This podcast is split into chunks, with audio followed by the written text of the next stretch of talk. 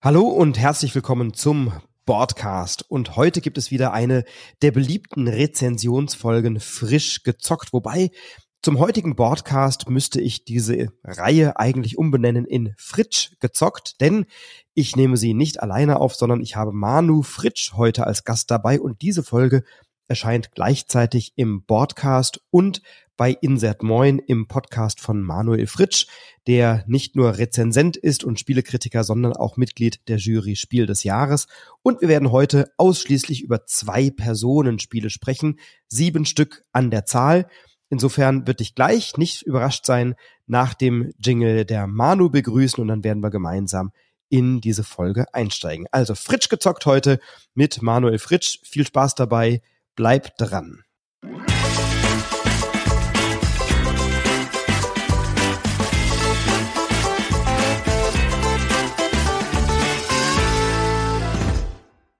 Einen wunderschönen guten Morgen. Ihr hört Insert Moin. Ich bin der Manu und heute reden wir über Brettspiele. Und ich bin nicht alleine hier. Das ist nämlich ein Doppel-Crossover-Cast, fast schon wie beim letzten Mal. Wunderschönen guten Morgen, Frederik. Ja, guten Morgen, Manu. Hier ist Frederik uh, vom Boardcast. Wir haben es ja schon mal zusammen gemacht und schön rezensiert. Jetzt musste ich kurz die Kurve kriegen und freue mich sehr auf die Folge heute mit dir. Genau. Diese Folge taucht in beiden Streams auf. Äh, du bist ein Broadcast, man hört schon am Namen, ein Brettspiel fokussierter Podcast. Wir haben letztes Mal ja auch schon wunderbar über Spiele gesprochen und es hat so viel Spaß gemacht, dass ich gedacht habe, äh, wir müssen heute wieder über Spiele reden. Wir sind ein gemischter Podcast. Wir reden nicht nur über Brettspiele, sondern so ja alle vier, fünf, sechs Wochen reden wir über Brettspiele. Ansonsten machen wir hauptsächlich äh, Videospiel-Content, aber eben alles, was mit Spielkultur zu tun hat. Also ein breit gestreutes Themenfeld. Ich liebe Spiele einfach und deswegen freue ich mich sehr, heute mit dir auch wieder über Brettspiele zu reden. Und ich muss mal ein bisschen äh, äh, noch schimpfen mit dir. Ich hoffe, du erfindest heute keine Spiele. ja, das hast du mir übel genommen, oder? Oder einige. Wir haben, wir haben ja am 1. April äh, bei mir im Broadcast haben der Nico Wagner, dein äh, Jury-Kollege von der Spiel des Jahres Jury und ich, wir haben da einige Spiele erfunden, haben tatsächlich sechs Spiele einigermaßen ernsthaft rezensiert, soweit uns das zumindest gelungen ist. Und äh, da gab es dann durchaus viele Menschen, die uns angeschrieben haben und gesagt, ich finde gar nichts, wo kann ich die denn kaufen, wann gibt's die denn? Also wenn ihr mal reinhören wollt, das war aus meiner Sicht eine sehr lustige Folge, das kannst du ja gleich mal sagen, ob das so war. Äh, das war die Folge 63 im Broadcast, frisch gezockt am 1. April mit dem Nico Wagner. Mhm. Heute mhm. möchte ich keine Spiele erfinden. ich war nicht sauer, dass du Spiele erfunden hast. Ich fand die Folge auch richtig schlecht, aus dem einen Grund, weil ich nicht dabei war. wir hatten letztes Mal im Vorfeld doch noch lange darüber gesprochen, dass wir beide Impro-Theaterspieler sind. Und dann kommst du auf die Idee mit Nico, ausgerechnet mit Nico, ja, mit meinem größten Konkurrenten zu podcasten und nicht mich einzuladen. Das nehme ich dir übel. Nicht, dass die Folge, äh, äh dass ich die Folge gehört habe oder die Spiele nicht zu finden sind. Also, ja, Sei, sei froh, dass ich heute noch mit dir rede, Frederik. Der, der Tadel ist angekommen und möglicherweise wird es ja nächstes Jahr am 1. April auch wieder eine Folge geben und möglicherweise wird dann ja die Konstellation, die rezensiert, eine andere sein. Wir lassen das mal dahingestellt und gucken mal, ob sich unser Verhältnis heute ein bisschen verbessert, da, nachdem wir ja diesen riesengroßen Konflikt hatten miteinander, weil ich dich nicht eingeladen habe. Ähm, und gleichzeitig äh, war der Nico, dein riesengroßer Konkurrent, ja durchaus auch ein kompetenter Gesprächspartner. Ja, ganz ehrlich, also liebe Grüße, Nico, äh, an dir ist wirklich ein Impro-Theaterspieler äh, verloren gegangen. Du solltest dir vielleicht mal überlegen, ein Zweithobby anzufangen. Das, das Schöne war ja, das kann ich vielleicht kurz ergänzen, wir haben uns im Vorfeld nicht nennenswert darüber mhm. informiert, was der jeweils andere plant. Das Beste das heißt, war immer euer, euer unterdrücktes Lachen zu hören oder nicht zu hören quasi. Ja, ich habe mich immer schön gemutet, aber, ich, aber wir hatten die Kamera an, weil wir natürlich die Reaktion des anderen sehen wollen. Und da gab es wirklich Situationen, wo ich abgebrochen bin und nicht mehr konnte und der Nico dann irgendwann auch mal zwischendurch kurz reagiert hat und lachen musste und so. Aber wir haben uns wirklich überrascht und haben uns jeweils drei Spiele ausgedacht und hatten da auch unterschiedliche Zugänge. Und ähm, das hat so viel Spaß gemacht, uns da gegenseitig zu überraschen und uns etwas auszudenken. Und es ist uns, glaube ich, gelungen, den einen oder die andere ein bisschen aufs Glatteis zu führen. Und wir haben ja relativ viele so Referenzen auf die Brettspielszene mit drin gehabt, auf Autoren, auf Verlage Und äh, da hatte ich viel Freude dabei, so etwas auszuarbeiten, weil das sind alles Spiele, die theoretisch ja wirklich erscheinen könnten. Und ja, bis auf das Jury-Spiel Harald vom äh, bis auf das Jury-Spiel mit Harald. Das war den Bogen überspannt wahrscheinlich. From Harold with Love, ja, die Love Letter Lizenz für die Spiel des Jahres Jury. Ja, das hat's vielleicht ein bisschen abgerundet am Ende, aber ich fand es halt auch sensationell, dass Alex Pfister mitgespielt hat, ein mhm. sehr renommierter Brettspielautor, der ein sehr unterhaltsamer und humoriger Gesprächspartner auch ist. Und ähm, den hatte ich in meinem Podcast interviewt kurz vorher und dann habe ich ihm hinterher von dem Plan erzählt, sagt er, klar, da kriegst du einen O-Ton von mir und das hat das Ganze natürlich nochmal abgerundet. Also es war eine schöne Folge und möglicherweise, lieber Manu, lade ich dich ja nächstes Jahr ein als Gesprächspartner. Ich ja, bin optimistisch. Ich freue mich drauf. So. Guck mal, so äh, genau. man sich in so ein Format rein. Sehr genau, geil. Ja. Das habe ich gelernt, ja. Das, das äh, man muss einfach nur drauf bestehen, eingeladen zu werden. Sehr schön.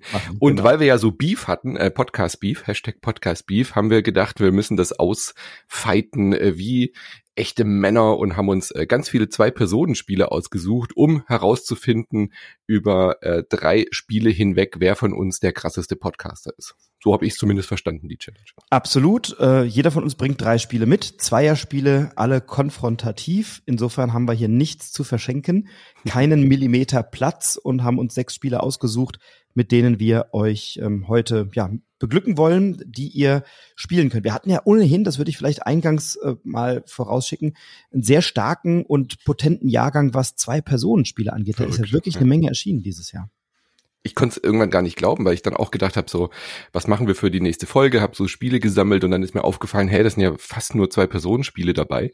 Und dann habe ich, hab ich mir mal die Mühe gemacht, den aktuellen Jahrgang durchzuforsten, wie viel Zweierspiele sind dieses Jahr erschienen. Und in meiner Zählung bin ich auf 17 gekommen. Also reine Zwei-Personenspiele, nicht Spiele, die auch gut zu zweit funktionieren, sondern die wirklich von den äh, EntwicklerInnen gemacht wurde für ein Zwei-Personen-Erlebnis. Und das finde ich krass. Also ich weiß nicht, ob es Jahre gab, in denen mal schon mal so viel rauskam, aber ich bin an die 17 gekommen und ich habe sicherlich ein oder zwei Sachen vielleicht vergessen. Ähm, Sachen, die jetzt nur auf dem deutschen Markt äh, erschienen sind, die auf Deutsch erschienen sind bei deutschen Verlagen, habe ich jetzt gezählt, aber 17 ist schon eine Ansage, finde ich. Absolut. Und ich, ich mag ja zwei Personenspiele total gerne, weil sie, weil sie ja auch toll sind im Urlaub oder wenn man eben mal unterwegs ist und in der Regel sind sie ja auch nicht so groß äh, zum Einpacken oder so. Und 15 davon habe ich nach der heutigen Folge auch hier im Podcast bei mir zumindest rezensiert. Wollen wir sie ganz kurz durchgehen für alle, die sagen, was so viele Zwei-Personen-Spieler? Da können wir noch mal ganz kurz sortieren, was da mhm. alles, was da alles erschienen ist, ähm, wenn du magst. Genau. Also, Sollen wir alle mal aufzählen oder willst du zu allen noch kurz was sagen? Nee, also nicht, nicht viel, aber wir können, wir können vielleicht so einen, ja, einen kleinen Zwei, Zweiersatz sagen oder so. Also ich habe bei mir rezensiert in der Folge 7 Pagan und Redlands. Ähm, mhm. Pagan ist ein Zwei-Personen-Spiel von Wirmgold, wo wir in einem asymmetrischen Deduktionsspiel miteinander oder gegeneinander spielen. Einer ist die Hexe, einer ist der Hexenjäger und beide Seiten versuchen, eine Dorfbevölkerung auf ihre Seite zu ziehen. Die Hexe möchte ein Ritual machen, der Hexenjäger möchte die Hexe finden und eine der Personen aus dieser Dorfbevölkerung übernimmt die Rolle der Hexe. Ähm, ein sehr konfrontatives Spiel, bei dem man erst sehr taktisch und dann mit sehr offenem Visier spielt, meine Erfahrung zumindest, und ja, was durchaus eine gute Stunde dauert. Also ein sehr, sehr cooles und wie ich finde, eines der bestgestaltetsten Spiele des letzten Jahrgangs. Ja, finde ich auch mega hübsch, äh, spielerisch auch ganz interessant. Äh, Redlands hat mich auch begeistert, so ein äh, postapokalyptisches Tauziehen, was so ein bisschen an äh, Borderlands oder so erinnert von der Grafik oder eben so cyberpunkige Welt, also mit mit schön punkigen Grafiken und und, und Farben. Äh, Splendor Duell kam noch raus, Fika, Mindbug, Red, äh, Redlands hat man schon, äh, Beer and Bread, was ich als Brotbacker, aber als Bierverkost, äh, Verächter nicht, äh, trifft's mich nur zu 50 Prozent.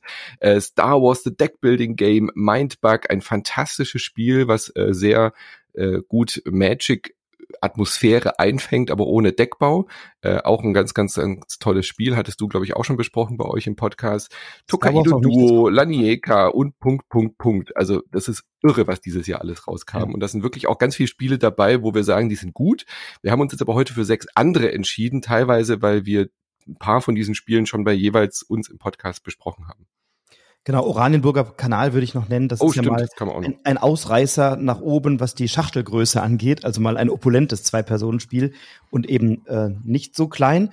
Die Spiele, die wir heute haben, sind alle in etwas kleineren Schachteln, äh, kommen sie daher. Ja, da können wir erstmal starten mit einem Spiel, was jetzt sehr frisch bei Feuerland erschienen ist, was ursprünglich bei Keymaster erschienen ist von Unai Rubio, nämlich Caper Europe ist eine ja, Neuauflage, Weiterentwicklung von Caper, das 2018 erschienen ist, damals bei Jumbo, beim Jumbo Verlag. Mhm. Und bei Caper Europe haben wir ja so ein ja, ein, ein Kampf um Mehrheiten an verschiedenen Schauplätzen mitten in Europa.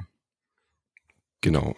Ein Heist-Game, finde ich ja, äh, bei den, bei Filmen ist so ein Heist-Genre ja immer eigentlich fast mein Lieblingsgenre, wenn irgendwie so coole Pläne geschmiedet werden, irgendwie ein Casino auszurauben, wie bei Oceans 11 oder so, finde ich immer total faszinierend. Und diese Atmosphäre fängt ja auch so ein bisschen ein, zumindest versucht es das als Brettspiel einzufangen. Wir sind konkurrierende Diebesbanden und versuchen in Städten wie Paris zum Beispiel die beste Beute uns zu schnappen. Das Ganze, wie du schon gesagt hast, ist eine Weiterentwicklung Entwicklung von äh, Caper und äh, jetzt rein auf zwei Personen. Ich glaube, das Original ist auch ein Zwei-Personen-Spiel, aber man kann es auch zu viert spielen, gell? Ich habe das Original tatsächlich nicht gespielt. Okay. Ähm, kann ich nicht beurteilen, aber äh, das hier wirklich als reines Zwei-Personen-Spiel konzipiert. Genau. Und äh, ja, Duell insofern, dass wir natürlich versuchen, uns zu messen, wer die beste Beute schnappt. Ähm, hat einen ganz interessanten Mechanismus, also so ein Karten-Drafting-System. Äh, wir suchen uns immer aus, am Anf äh, immer abwechselnd suchen wir neue äh, Diebesmenschen aus, also ähm, die Spezialfähigkeiten haben oder die besondere Fähigkeiten haben äh, und legen die an einen von, von drei Orten. Und äh, dann in der Folgerunde, wenn wir das hin und her gedraftet haben, äh, dann gibt's wie heißen die Karten, die anderen? Ähm, Ausrüstungskarten. Ausrüstungskarten, genau. Also, keine Ahnung, einen Sprengstoff oder einen, ähm, eine, eine Fähigkeit, ein Schloss zu knacken und so weiter und so fort. Äh, das Ganze ist natürlich sehr symbolgesteuert und es geht dann halt drum, gewisse Beutestücke zu holen. Für bestimmte Sachen gibt's dann irgendwie Bonuspunkte und so weiter. Also, das ist dann schon ein relativ simples, ein relativ überschaubares Spiel die äh, im Endeffekt geht es darum, die ähm, Diebesmaske, das ist so ein Marker auf diesen Orten, in deine Richtung kippen zu lassen, um äh, eben halt die Mehrheit oder die, die Hoheit auf diesem Ort zu haben.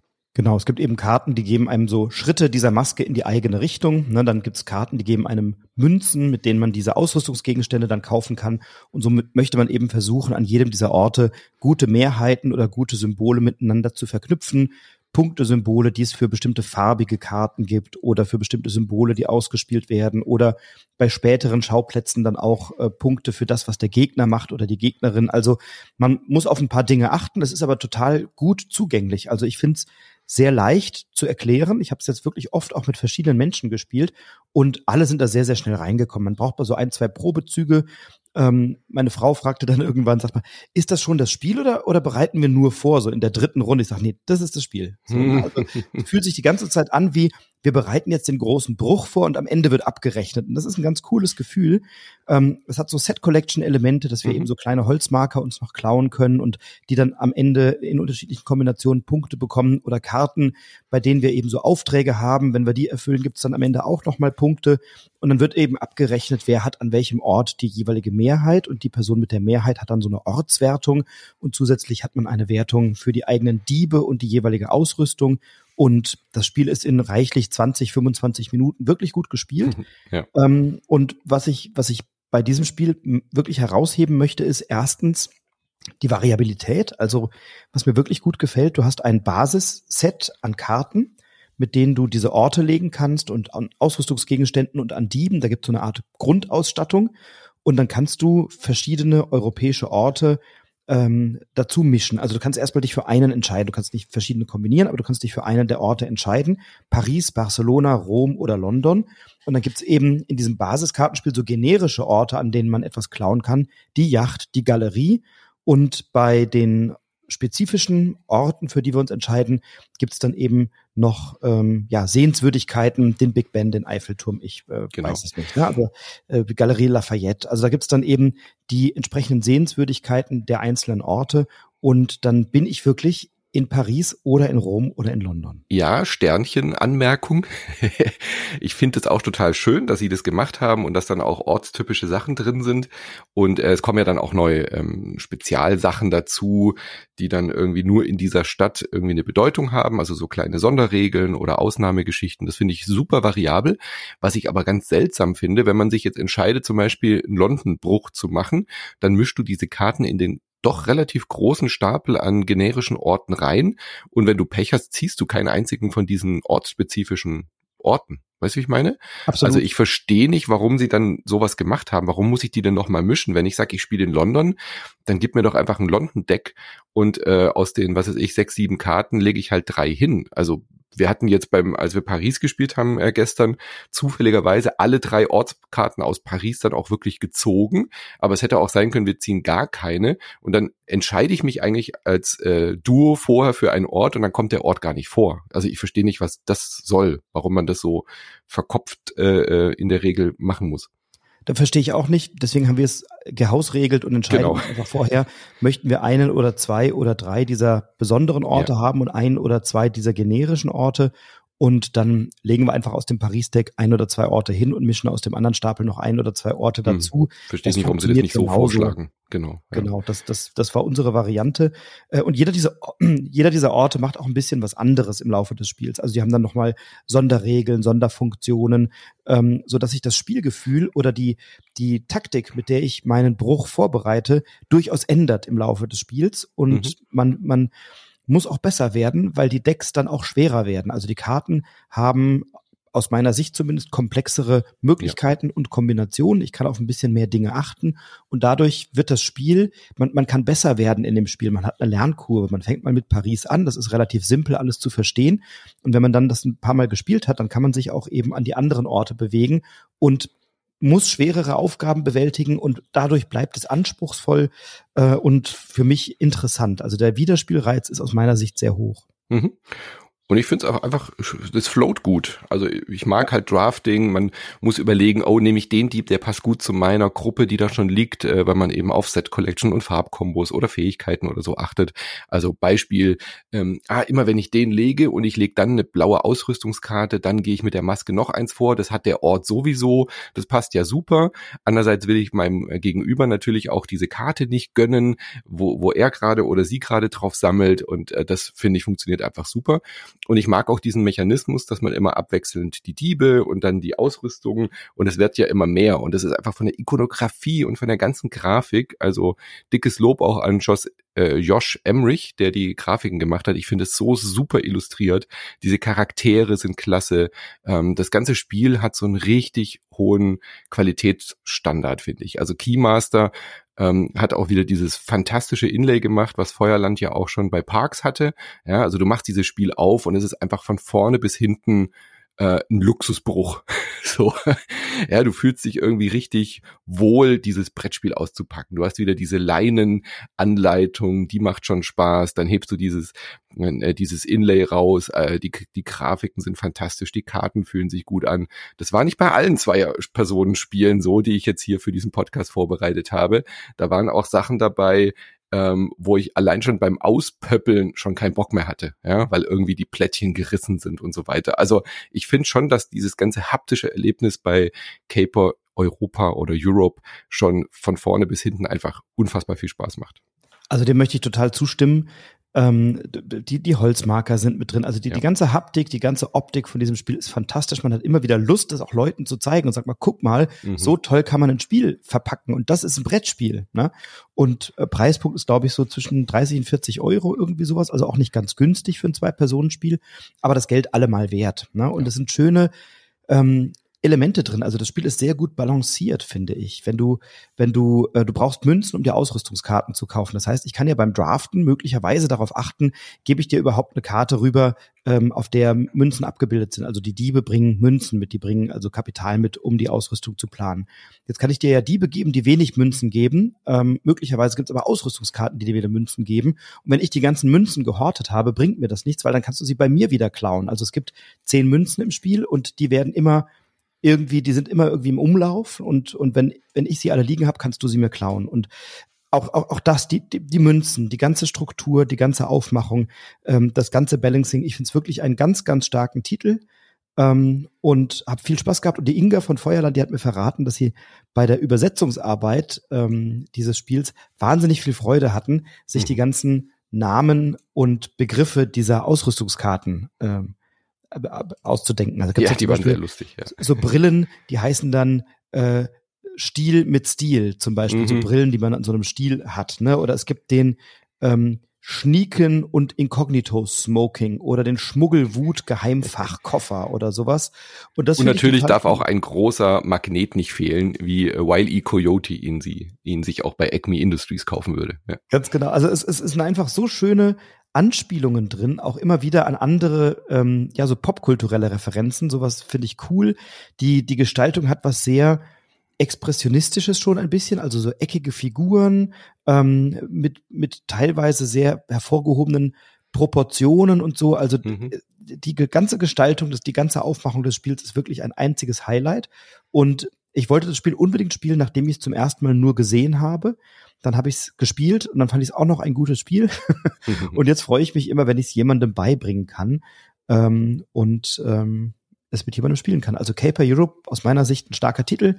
Unbedingte Empfehlung, sich das mal anzuschauen. Wenn man zwei Personenspiele mit Set Collection, mit Kampf um Mehrheiten an bestimmten Orten mag, dann ist das ein Titel, den viele sehr mögen werden.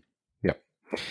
Gut, also dicke Empfehlung auch von mir und wir bleiben bei einem Titel, bei dem es darum geht, drei Lanes zu beherrschen oder die Mehrheiten zu wollen. Also da sind sich die beiden Spiele beziehungsweise unser nächstes Spiel relativ ähnlich, was den äh, Grundaufbau angeht, nämlich Land, äh, nee, Air, Land and Sea, äh, Luft, Land und See das äh, Spiel, um das es jetzt geht. Das ist in der deutschen Version jetzt äh, endlich erschienen. Das ist schon relativ alt, also in Anführungszeichen für die Brettspielwelt. Das gab es äh, schon 2019. Es gibt ganz viele unterschiedliche Versionen. Wir haben jetzt die Erstauflage, also die neue äh, deutsche Version von Airland in Sie gespielt und ist bei ähm, Giant Rock erschienen. Also das ist dieser Verlag von, von Happy Shops, von äh, Spieleschmiede und so weiter. Und äh, genau, ich habe mich sehr darauf gefreut, weil ich dieses ähm, so, so diese Lane-Geschichte und Lane kontrollieren mit sehr, sehr simplen Regeln einfach auch sehr mag. Also es ist ein wunderbares Zwei-Personen-Spiel, ähm, Einschränkung, anders als bei Caper Europe, ist es jetzt von der Thematik her nicht so einladend. Also ich habe ganz viele Menschen, die äh, bei Caper Europe gesagt haben, oh, das sieht spannend aus, das will ich spielen, die Thematik ist lustig und bei Luft, Land und See geht's halt einfach um Krieg. Und das ist halt in aktueller Situation, äh, ist nicht so, dass wir jetzt äh, davor nicht auch schon überall irgendwo auf der Welt Krieg gehabt hätten, aber durch die Nähe des äh, russischen Angriffskriegs äh, kriege ich dieses Spiel gerade tatsächlich sehr schwer auf den Tisch, weil die Leute einfach keinen Bock haben. Äh, geht mir ja auch so. Also das Thema ist leider ähm, unpassend äh, realistisch, weil es geht um die Hoheit in natürlich auf drei Schlachtfeldern. Du willst den Luft äh, Raum kontrollieren, du willst das Land kontrollieren, also die Fronten und natürlich auch die Seemächte. Und genau das tun wir. Wir spielen einfach Truppen aus. Also wir spielen Schiffe, wir spielen Flugzeuge und äh, Bodentruppen, Panzer und so weiter in die jeweilige Lane. Das ganze Spiel würde aber auch komplett ohne Kriegsthematik funktionieren. Also das ist halt wirklich einfach nur eine Metapher, um die Kontrolle auf diesen Schlachtfeldern zu kriegen. Und äh, auch da Spielprinzip ein bisschen ähnlich wie bei Caper Europe, dass wir diese Karten hinlegen. Die haben dann immer eine gewisse, also das ist ein Unterschied, die haben dann eine gewisse Grundstärke, die äh, andeutet, also zusammenaddiert, welche Macht ich sozusagen an dieser Front habe, an einer von diesen drei Fronten. Aber sie haben auch immer noch eine Spezialfähigkeit. Also, keine Ahnung, du legst irgendwie eine, eine, eine Karte mit Flugzeugen hin und du darfst dann bei den gegnerischen äh, Einheiten umdrehen, was dann eben bedeutet, sie sind dann nicht mehr so stark wie vorher. Aus einem Achterpanzer oder so wird dann halt einfach eine umgedrehte Truppe, die dann geschwächt ist und nur noch eine Stärke von zwei war das, glaube ich. Gell? Genau. Hat. Zwei. Und äh, da, so geht dieses Tauziehen hin und her. Also ein bisschen direkter, ein bisschen konfrontativer, aber spielerisch, abseits vom Thema, finde ich das ein sehr, sehr starkes Spiel. Ja, es ist sehr taktisch, weil die Karten sich natürlich alle aufeinander beziehen. Dann spiele ja. ich eine Karte in den Luftraum und dann habe ich eine andere Karte, die es mir erlaubt, eine Lufttruppe auf die, auf, auf die Landfläche oder auf die Seefläche zu verschieben. Oder ich kann eine offene Karte meines Gegners wenden. Da spielst du gerade einen schweren Panzer mit Stärke 6 und übernimmst die Kontrolle mal kurz für diesen Ort und dann sage ich, nee, die kannst du jetzt mal schön wieder umdrehen. Und dann hat dein Panzer eben nur noch eine Stärke von zwei. Oder ich habe vielleicht ein paar gewendete Karten da liegen, weil du mir ein paar rumgedreht hast oder ich vielleicht sogar eine verdeckt ausgespielt habe. Und dann habe ich die Karte, dass die verdeckten Karten plötzlich vier äh, Stärke haben statt zwei. Und dann ähm, kann man relativ schnell wieder diese Kontrolle über einen solchen Ort übernehmen. Was mir sehr ja. gut gefällt, ja? Nee, was ich auch hier richtig stark finde, ich weiß nicht, ob du das jetzt auch sagen wolltest, ist dieser taktische Rückzug. Also äh, genau. bei Caper Europe spielen wir ja über mehrere Runden und am Ende wird abgerechnet. Und hier sind es schnelle, kurze Partien, schnelle, kurze Schlachten sozusagen, äh, bei der ich immer abwägen muss, Ähnlich wie beim Marvel Snap, Leute. Weil, über das ich ja schon seit Monaten jetzt schwärme, ein Mobile Game, wo man auch so drei so Lanes hat. Und dort gibt's auch die Option, wenn man merkt, man ist gerade am Verlieren, dann ist es oft besser, sich früher zurückzuziehen und quasi die aktuelle Runde aufzugeben, weil man dann weniger Punkte verliert, beziehungsweise dem Gegenüber weniger Punkte gibt, als wenn man die Partie komplett durchzieht. Das fühlt sich für für, für Brettspiele erstmal ungewohnt an, finde ich, dass man eben freiwillig aufgibt. Das machen wir ja sonst nie. Man hat sonst immer ja die Hoffnung, noch irgendwie gewinnen zu können. Aber dieses Spiel ist eben nicht mit einer Partie vorbei, sondern wir sammeln eben über mehrere Partien hinweg nur die Punkte. Und wenn ich mich taktisch zurückziehe, dann bekommst du halt einfach, obwohl du gerade die absolute Mehrheit bei dir drüben hast, deutlich weniger Punkte, als wenn ich das bis zum Schluss ausbade. Äh, und das finde ich ein saustarkes taktisches Element, was das ganze Spiel nochmal auf eine andere Ebene hieft, finde ich, weil man dann eben nicht nur immer dieses, ah, du spielst das und du denkst, ich spiele das, sondern auch noch auf dieser Helikopterebene sozusagen, um im, im, in der Metapher zu bleiben, auch noch überlegen muss, naja, jetzt bist du gerade so stark, dann ziehe ich mich jetzt absichtlich zurück, weil dann hast du, kannst du diese Macht gar nicht ausspielen. Das ist genau das, was ich sagen wollte. Das, das macht es für mich ähm, dieses Spiel zu etwas ganz Besonderem, weil dieser taktische oder diese taktische Möglichkeit, das Spiel aufzugeben, ist aus meiner Sicht ganz wichtig, weil du ziehst ja keine Karten nach. Jeder bekommt sechs Karten und dann schaust du dir deine Handkarten an und, und hast schon mal einen ersten Eindruck, was, was kannst du mit mhm. diesen Karten überhaupt machen. Und dann wartest du ein bisschen, was, was macht dein Gegner, was macht deine Gegnerin, dann siehst du, oh Gott, oh Gott, die haben jetzt diese starke Karte und diese starke Karte, da komme ich im Leben nicht gegen an. Ähm, und dann gebe ich lieber frühzeitig auf, denn man hat das Spiel gewonnen, wer zuerst zwölf Siegpunkte hat. Und sobald man, äh, wenn beide beide Seiten ihre sechs Karten aufgedeckt haben, wird geschaut, wer kontrolliert die Orte und wer mehr Orte kontrolliert, kriegt sechs Siegpunkte. Das heißt, man spielt es im schlechtesten Fall über zwei Partien oder im schlimmsten Fall habe ich nach zwei Partien bereits gewonnen oder verloren. Vielleicht gibt es einen Unentschieden, na klar, dann spielt man noch eine dritte. Aber durch diesen taktischen Rückzug habe ich eben die Möglichkeit, wenn ich das früh entscheide und sage, mit den Karten werde ich hier keinen Stich gewinnen, da werde ich hier nichts reißen, dann äh, gebe ich lieber mal auf, dann kriegst du nur zwei Punkte und dann kann ich das vielleicht in der nächsten, im nächsten Gefecht wieder aufholen. So. Ähm, also das ist etwas, was, was ich sehr, sehr stark finde. Ähm, und ich finde es auch stark, dass es so elegant ist in der Spielgestaltung. Ich ziehe sechs Karten, ich spiele sechs Karten aus. Ich muss mir mhm. auch keine Gedanken machen, wo ich die ausspiele, weil es ist völlig klar, wo die zugeordnet sind.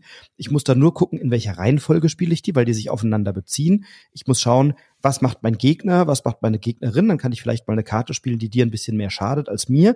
Und äh, dann ist das relativ schnell gespielt. Dann hast du nach ein paar Minuten da ein Ergebnis und dann äh, geht's weiter. Ich habe mit dieser Kriegsthematik mich tatsächlich auch sehr schwer getan. Ähm, also ich hatte Spaß an dem Spiel und an der Taktik und auch diejenigen, mit denen ich das gespielt habe, haben mir das bestätigt, dass sie sagen, boah, das ist irgendwie taktisch echt cool und, und super gemacht. Ähm, mit dem Thema haben wir uns alle wirklich unwohl gefühlt und, und zumal die Darstellungen auf den Karten auch sehr realistisch sind. Ne? Da, da liegen Soldaten im Schützengraben und zielen auf einen Panzer oder da kommt irgendwie äh, ein, ein riesen Kriegsschiff an oder ein riesen Bomber, der da irgendwie anfliegt oder irgendwelche Karten, auf denen was explodiert. Ähm, und ich habe wirklich gemerkt, ich kriege ein ungutes Gefühl, wenn ich das spiele. Ähm, und da habe ich jetzt äh, dankenswerterweise einen, einen Tipp bekommen, den du möglicherweise auch noch genannt hättest, ähm, nämlich Critters at War. Das ist genau das gleiche Spiel, nur in einer cartoonesken Ausstattung, also in einer ähm, etwas harmloseren Variante an dieser ja. Stelle. Gibt es noch nicht auf Deutsch, also das ist nur auf Englisch bisher genau. die Alternative mhm. verfügbar, aber das ist trotzdem das gleiche Spiel. Also das ist, äh, Karten sind identisch, das sind trotzdem Panzer. Das ist jetzt nicht so, dass man mit Bären gegen Füchse kämpft im Wald oder dass die Thematik sich dadurch nicht mehr nach Krieg anfühlt, ähm, sondern das ist, sind dann halt einfach ein, ein Bär, der im Panzer sitzt. genau, aber es ist eben cartoonesk, ne? Und es ist ja, nicht so. Aber das ist dann ja auch ein bisschen fake. Also ich, ich habe mhm. tatsächlich echt gar kein Problem damit, auch wenn Krieg ist, ein Spiel zu spielen, weil es ist halt ein Spiel, es ist halt eine Metaebene und es geht um die Taktik. Und natürlich äh, bietet sich bei einem taktischen, äh, strategischen Spiel einfach diese Kriegsthematik auch an. Das ich verstehe, dass Leute sagen, äh, finde ich jetzt nicht so gut, aber das ist halt für mich einfach nur ein, ein, eine Karte, die ich da hinlege, die mir einen taktischen Vorteil bringt. Das sind ja keine, also das Spiel selber ähm, ähm, verharmlost den Krieg ja nicht. Äh, es ist kein, da finde ich dieses Critters at War fast eher problematisch, weil das verharmlost diese Kriegsthematik ein bisschen. Also ich finde, man kann das schon spielen, man muss das dann halt einfach für sich irgendwie klar machen und äh, nur weil da jetzt süße Tierchen drauf sind, finde ich das nicht weniger kriegsthematisch. Von daher finde ich das eher eher schade, dass man dann auf so eine Version äh, ausweicht und dann auf einmal den Krieg ausblenden kann. Verstehe ich ja. Also ich habe es ich hab's immer mal wieder gepostet, auch bei, bei Instagram oder bei Twitter und habe geschrieben, ah, ich spiele das gerade und äh, ah, Thema finde ich immer noch schwierig. Und der Lars von der Board Game Theory, liebe Grüße Lars, äh, hat mir dann geschrieben, sagt, probier mal Critters at War. Und dann habe ich mir die angeschaut, das sieht schon alles niedlicher aus. Ich gebe dir recht, das verharmlost ist vielleicht ein kleines bisschen, aber wer sagt, ich habe Lust auf ein taktisches Spiel, der ähm, möglicherweise aber mit diesen, mit diesen Kriegsbildern, also mit diesen Abbildungen dann Schwierigkeiten hat, der sollte sich das äh, eher nicht holen. Ich habe noch eine kleine Kritik an dem Spiel. Ähm, mhm. Also ich hatte glücklicherweise eine Variante, da kamen Errata-Karten schon mit dazu. Also in der Originalvariante waren ja drei Karten falsch bedruckt, wo einfach die Anweisung, die auf den Karten abgedruckt war, ähm, ein, eine fehlerhafte Information beinhaltete, die aber den Spielverlauf komplett änderte. Also ich habe die Errata-Karten dazu geliefert bekommen. Ähm, ich fand aber die Spielanleitung nicht an allen Stellen total eindeutig. Also wir haben bei einigen Karten doch da gesessen oder bei einigen Situationen da gesessen sagen, wie ist das jetzt zu interpretieren, wie machen wir das? Mhm. Ähm, vielleicht haben wir es auch nicht gefunden, aber die Anleitung hat auch nur so zehn Seiten und ist so ein kleines, dünnes Heftchen, mehr ist es nicht und ganz, ganz kleine Seiten.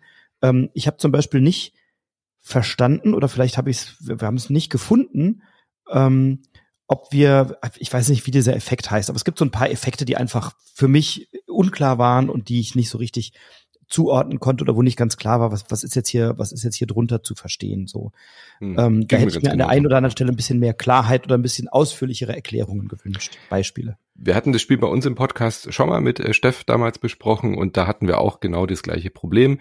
Ähm, die, die Karten waren uneindeutig. Äh, wir hatten damals den, das besprochen, als diese Errata-Karten noch nicht waren. Die wurden dann auch nochmal nachgeschickt. Äh, also löblich auf jeden Fall gut gehandelt, auch diese Fehldrucke dann auszutauschen. Das, äh, genau, jetzt kriegt man die richtige Version. Das heißt, diese Problematik auf den Karten taucht zum Glück nicht mehr auf. Was wirklich auch schade ist, dass es überhaupt so entstanden ist, weil das Originalspiel ist ja auch jetzt schon ein bisschen älter und hat ja mehrere Revisionen dann auch schon erfahren, aber es ist halt einfach ein Übersetzungsfehler, klar, kann passieren. Nicht so schlimm, aber dass die Anleitung nicht gut ist, finde ich auch wirklich dramatisch. Bei so einem Spiel mit so wenig Karten, ja, wir reden jetzt hier nicht von einem Kartenpool wie bei einem Agricola, wo auf einmal Kombos auftauchen, die du beim Spielen testen vielleicht nicht äh, gefunden hast, so, sondern das sind halt Situationen, die bei jedem zweiten Spiel irgendwie auftauchen, wo man sich fragt, ja, handelt man das jetzt so oder so ab, wie ist es vom Timing? Und dass da die Anleitung nicht einfach diese Fälle einfach aufgreift, weil das sind nicht viele Karten. Ich verstehe es nicht, warum dann die Anleitung da nicht eindeutiger und besser und auch diese Sonderfälle einfach nochmal als Beispiel irgendwie aufschreibt. Dass man da ständig ins Forum muss bei den ersten Partien, finde ich wirklich äh, sehr schade. Das schadet dem Spiel tatsächlich sehr. Ja, das hat ein bisschen genervt einfach, ne? Mhm. Und ähm, Gleichzeitig macht das Spiel etwas sehr richtig, nämlich es ist auf das Wesentliche reduziert. Ähm, und, und wenn man diese Fälle dann mal kennt oder wenn man verstanden hat, wie sie zu handeln sind, ist so eine Partie eben sehr schnell gespielt. Wir beide haben ja über Fika gesprochen. Das kann man, die beiden kann man, glaube ich, vergleichen. Du hast es damals in dem Podcast, glaube ich, auch kurz erwähnt. Ähm, bei Fika ist das Thema viel schöner. Da sitzen wir an so einer Straße in Schweden und essen Kuchen und klauen dem gegenüber aus dem Café seine Kuchen- und Kaffeespezialitäten. Und bei Fika war es nur ein unübersichtliches Gewurstel, wer tauscht welche Karten mit wem wohin. Ähm, und bei Luft, Land und See ist das Visier offen und ich spiele eine Karte aus und der Effekt wird sofort spürbar. Genau. Und das ist etwas, was ich hier sehr mag, diese Direktheit, diese Klarheit, die passt natürlich auch thematisch, aber dadurch ist eben eine Partie, wenn man diese Karten mal verstanden hat, schnell gespielt, flüssig gespielt, mit einem klaren Ergebnis gespielt, um diesen taktischen Vorteil sich rauszuziehen, ähm, habe ich eben auch Möglichkeiten an der Hand, wenn mal eine Partie nicht so richtig gut für mich läuft. Und das macht Luft, Land und See für mich zu einem ja sehr direkten und sehr klaren Titel, der taktisch eine, eine, also eine unwahrscheinliche Tiefe hat. Das muss man wirklich mal sechs, acht, zehn Mal gespielt haben, bevor mhm. man wirklich diese, diese taktischen Varianten mal erlebt hat und sagt, oh ja, guck mal, das kann ich doch machen und das kann ich doch machen. Also auch das Spiel hat aus meiner Sicht eine schöne Lernkurve und auch mal zu lernen. In den ersten Partien zum Beispiel hat nie einer von uns aufgegeben. Das muss man ja, erstmal genau. lernen und mhm. erfahren, sagen, ja, das ist doch aber, das kann man doch jetzt mal machen. Das ist doch jetzt eine gute Variante. Ich werde mit meinen Karten nichts reißen, dann gebe ich jetzt auf, da kriegt mein Gegenüber halt nur drei Punkte statt sechs Punkte oder so. Mhm. Und, und das erstmal zu lernen, dass das eine Option ist ähm, und das dann anzuwenden und dann eben auch als Taktik einzusetzen, ähm, das finde ich einen echt coolen Zug. Oder manchmal gucke ich mir die Karten an, wie beim Pokern und schmeiß einfach hin. Sag, nee, mache ich nicht. Ja, genau. Kriegst du halt, kriegst halt nur einen Punkt. Ne? Und dadurch habe ich wirklich so ein so ein Pokermechanismus mit drin, irgendwann allein aufgrund, dass ich mir meine Handkarten anschaue und ja weiß, welche anderen Karten noch im Spiel sind, dann weiß mhm. ich von diesen anderen Karten, die noch übrig sind, hat mein Mitspieler, meine Mitspielerin 50 Prozent. Denn es sind 18 Karten im Spiel. Jeder zieht sechs und dann gibt es noch sechs Karten ähm, als Nachziehstapel. Und es gibt, glaube ich, eine oder zwei Karten, die es einem ermöglichen, mhm. noch eine Karte mal nachzuziehen. Aber dieser Nachziehstapel wird auch im Wesentlichen nicht angetastet. Das heißt, ich weiß, von den von den anderen Karten sind 50 Prozent bei meinem Gegenüber im Spiel, möglicherweise sogar noch eine mehr. Und dann habe ich äh, relativ schnell kann ich dann die Entscheidung treffen und sagen, ich schmeiß jetzt einfach mal hin, ich gehe die Runde nicht mit, ich gehe nicht ins Gefecht, ich ziehe mich zurück. Ja. Und, und was so schön ist, sind auch diese Mind Games, dass genau. ich so antizipiere, was du wohl vorhast. Dann, dann spielst du irgendwie einen Move und ich denk mir, das ist doch ein Fake. Also äh, und äh, dann bereite ich mich darauf vor, dann denke ich, okay, du, du tust jetzt nur so, als würdest du die See-Lane äh, für dich haben wollen. Dabei hast du die eigentlich schon innerlich aufgegeben, weil du weißt ja auf der Hand, du hast nur eine Seekarte oder so, ja, und versuchst mir meine Truppen da irgendwie wegzuziehen und so weiter. Und dann äh, habe ich wieder irgendwie, ah, ich lege jetzt diese ganzen Truppen so und ich will eigentlich sogar, dass sie umgedreht werden, weil ich eine Karte habe, die dann wieder Karten umdrehen darf und so weiter. Und wenn man das öfter und öfter spielt, wird das Spiel sogar immer besser, weil man dann diese Moves kennt, weil man sie selber gemacht hat. Man versucht diese Moves dann auch beim gegnerischen Mitspielenden zu erkennen, zu antizipieren, vorzugreifen, zu verhindern und so. Also fantastisch. Wirklich, wirklich gut. Und es wird immer besser, je öfter man das spielt.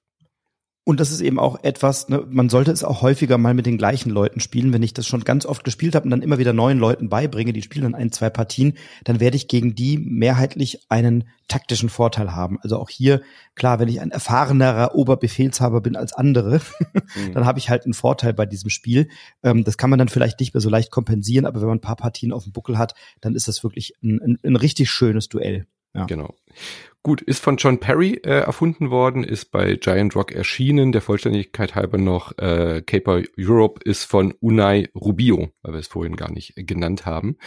Und dann äh, vergessen wir den Autor jetzt nicht beim nächsten Spiel. Wir kommen zu Lofoten, ist entwickelt worden von Sébastien Dujardin und äh, ist bei Pearl Games erschienen, äh, was leider auch ein bisschen eine traurige Geschichte ist, weil der gute äh, Sébastien der hat irgendwie ein bisschen Pech immer mit seinen Spielen. Der hat das wunderbare Tor gemacht, eins der wahrscheinlich mit der besten Spiele so, die die ich kenne. Die also ich habe hohen Respekt vor ihm seit Troyes.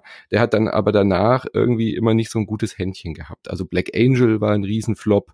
Äh, Solenia war gut, aber hat irgendwie auch nicht so richtig gezündet. Trois Dice fand ich auch wirklich gut und stark, war eine schöne Würfelspielvariante von Trois aber irgendwie rennt er seinem großen Erfolg Trois hinterher und äh, dieses Zwei-Personen-Spiel Lofoten hat auch wieder unfassbar interessante Mechaniken. Aber ähm, Asmodee hat jetzt angekündigt, dass sie nicht mehr mit Pearl Games zusammenarbeiten. Also irgendwie armes Kerlchen gerade, finde ich, dass er da irgendwie als äh, so kreativer Autor irgendwie nicht so richtig erfolgsgekrönt ist.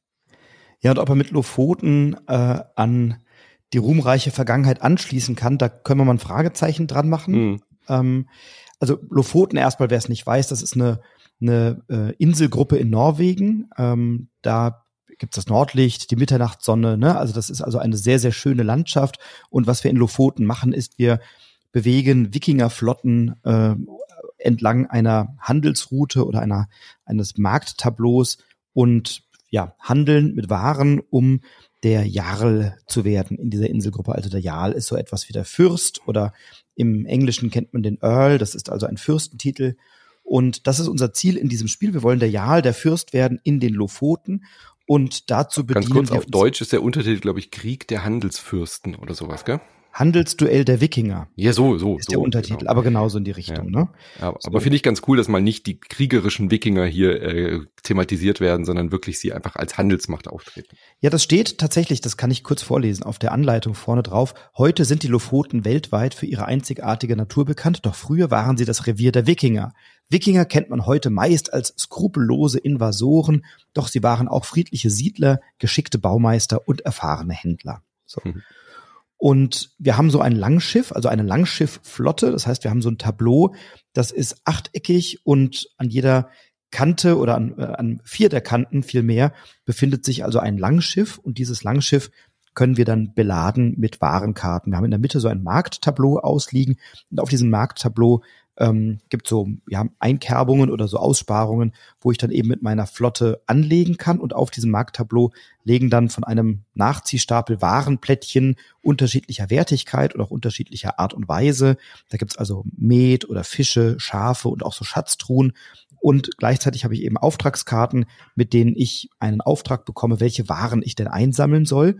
Und was mir in diesem Spiel gut gefällt, ist der Bewegungsmechanismus. Der ist zumindest mal ähm, ja clever. Ähm, ob er Mhm. auch praktikabel und aber auf jeden Fall mal interessant. Wie fandst du das? Erklär, erklär mal. Ja, ich musste jetzt auch schon so lachen, weil ich genau weiß, was du meinst. Also ich hatte gar nicht so große Probleme, dieses Spiel von seinem, was man tun soll und was man, wie man Punkte kriegt, zu erklären. Das geht eigentlich, aber den Leuten klar zu machen, wie dieser äh, Drehbewegungsmechanismus geht, also nicht mal nur Leute mit Links-Rechts-Schwäche sollten da Probleme kriegen, sondern das ist wirklich erstmal ein Hirnknoten, der da entsteht. Also du musst nach der Erklärung und nach den ersten beiden Zügen hast du so das Gefühl, deine Synapsen sind irgendwie verdreht, bis man da einigermaßen drin ist. Wie gesagt, es ist ein unfassbarer von einer Idee heraus ungesehener Mechanismus, den ich so auch in keinem Spiel bisher gesehen habe und der, wenn er dann funktioniert, wirklich auch clever ist und gut ist. Also wir haben so ein Rondell vor uns. So, ja. Und dieses Rondell symbolisiert quasi bis zu vier Schiffen, die wir haben. Aber immer nur das Schiff, was ganz oben ist, liegt quasi am Fluss an oder am Wasser.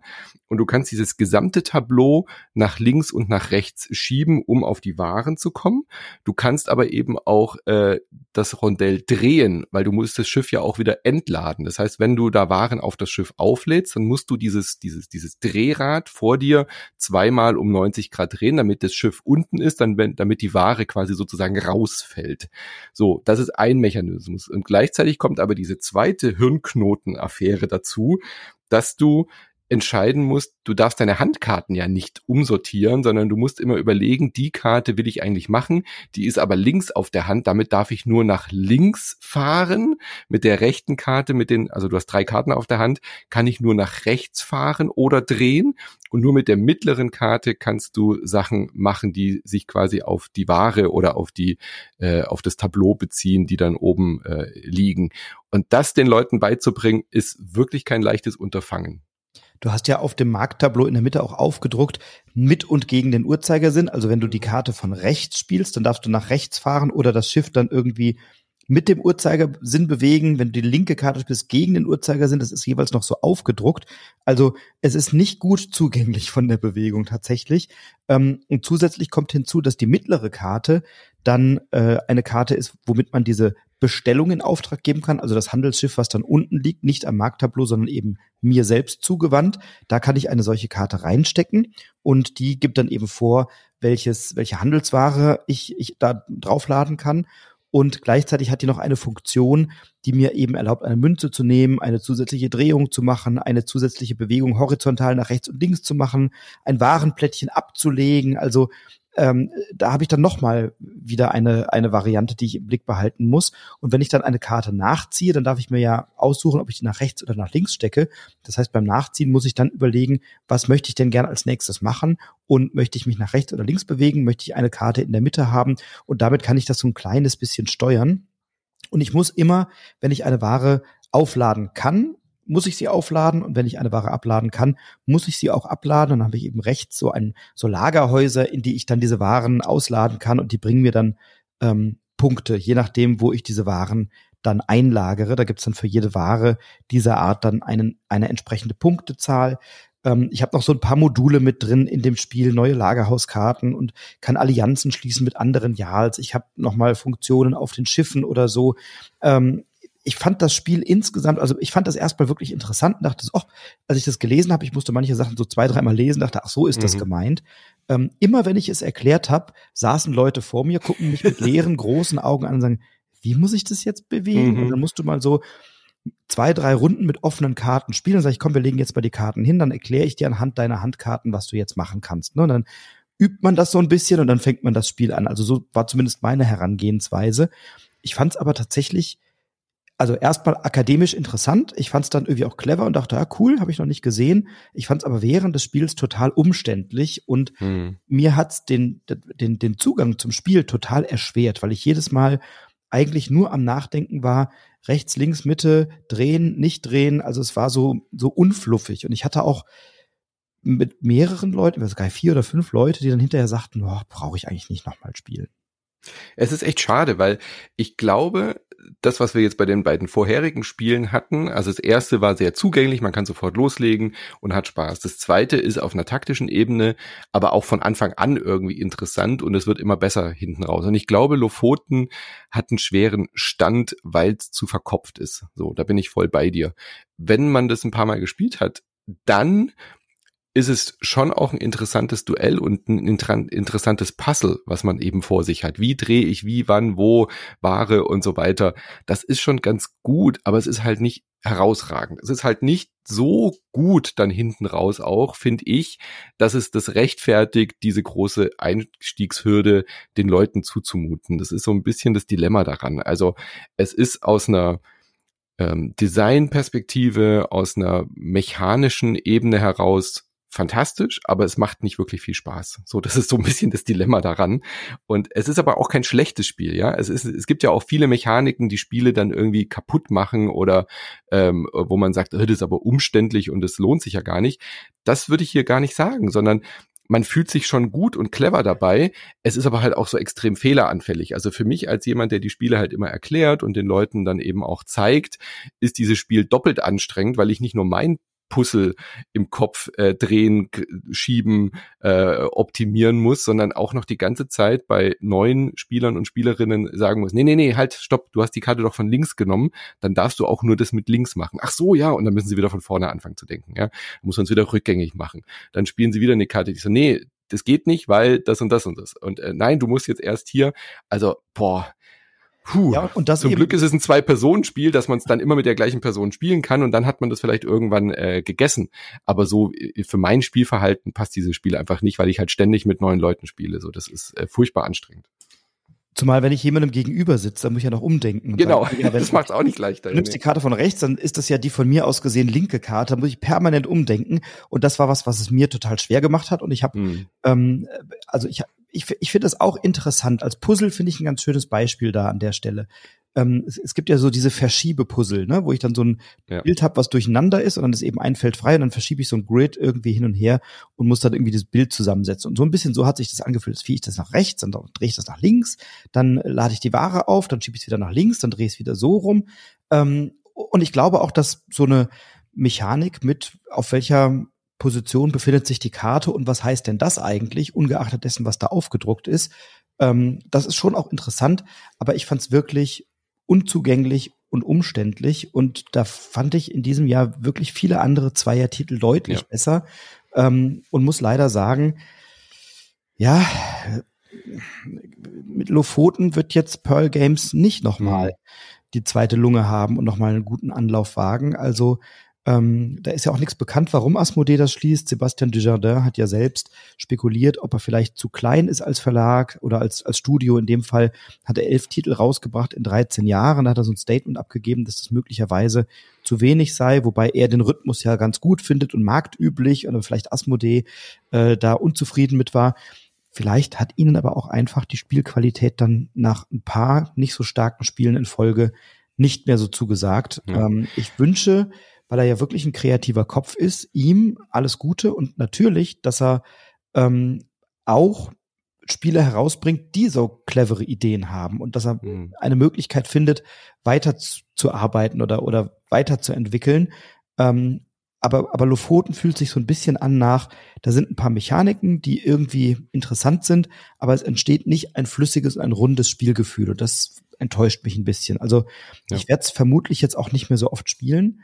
Ähm, nach der ersten Partie dachte ich, ja, kleine Perle, irgendwie ganz schön, interessant. Ähm, und nach ein paar Partien fand ich es dann tatsächlich irgendwann nur noch anstrengend und mechanistisch. Also es hat sich nicht angefühlt, dass ich hier total interessante Sachen mache, sondern ich habe eigentlich nur geguckt, wie bewege ich jetzt gerade mein, mein Schiff rechts, links und mhm. drehe das und wann lade ich da welche Karten aus und wo muss ich die da einlagern, um Punkte zu bekommen. Ähm, das ist jetzt nichts, was mir so wahnsinnig viel Spaß gemacht hat. Ja, da sind noch zwei, drei kleine Module dabei, die es noch ein bisschen komplexer machen, wenn einem das noch nicht reicht. Nur so als Erwähnung. Aber äh, das Grundspiel nochmal, ich finde auch, äh, der Aufwand, den man da betreibt, äh, das Material ist übrigens sehr cool. Also das finde ich auch fantastisch. Das muss unfassbar teuer gewesen sein, dieses äh, Rondell-Tableau zu produzieren. Das ist aber auch wirklich perfekt so, ja. Also das legst du hin, das hat dann so ein kleines Ungleichgewicht, so dass sich's gut drehen lässt. Also die haben das irgendwie so verklebt, dass da so eine Spannung erzeugt.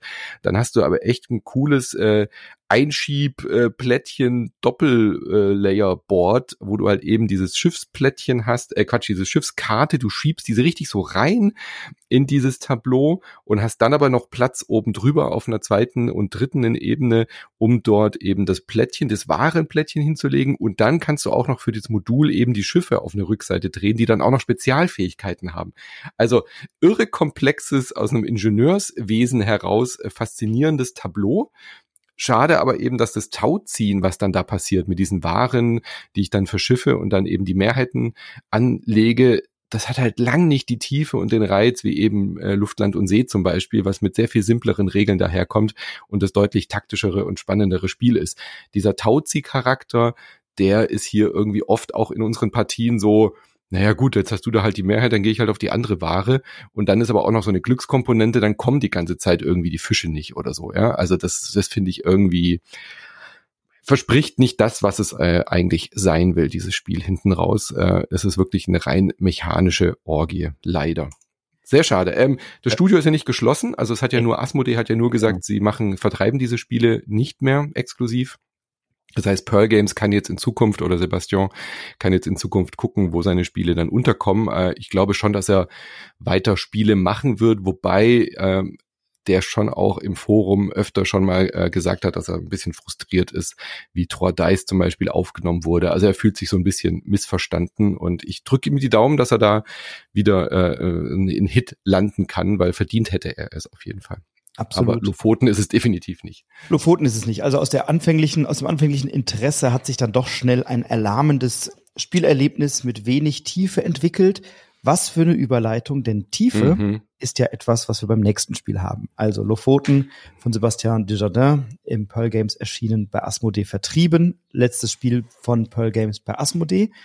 Kommen wir zu einem Verlag, der ähm, ja ein deutscher Verlag ist, äh, der viele große Spiele produziert und auch seit vielen Jahren eine sehr attraktive und immer wieder aufs neue interessante und überraschende Reihe Spiele für zwei hat. Wir sprechen über den Kosmos Verlag und ein Spiel von zwei Autoren, die also in den letzten ein, zwei Jahren sehr produktiv unterwegs waren, mhm. nämlich Matthias Prinz und Martin Kallenborn, die man ja auch kennt, ähm, beispielsweise von Council of Shadows oder den Chrono Cops oder ich hatte mit ihnen ein, ein Gespräch in meinem Podcast über Radcliffe Bay Mysteries, was ich mhm. großartig fand und was aus meiner Sicht leider total untergegangen ist und ziemlich unter dem Radar lief. Aber wenn man so Einstiegsdetektivspiele mag, ein super Spiel.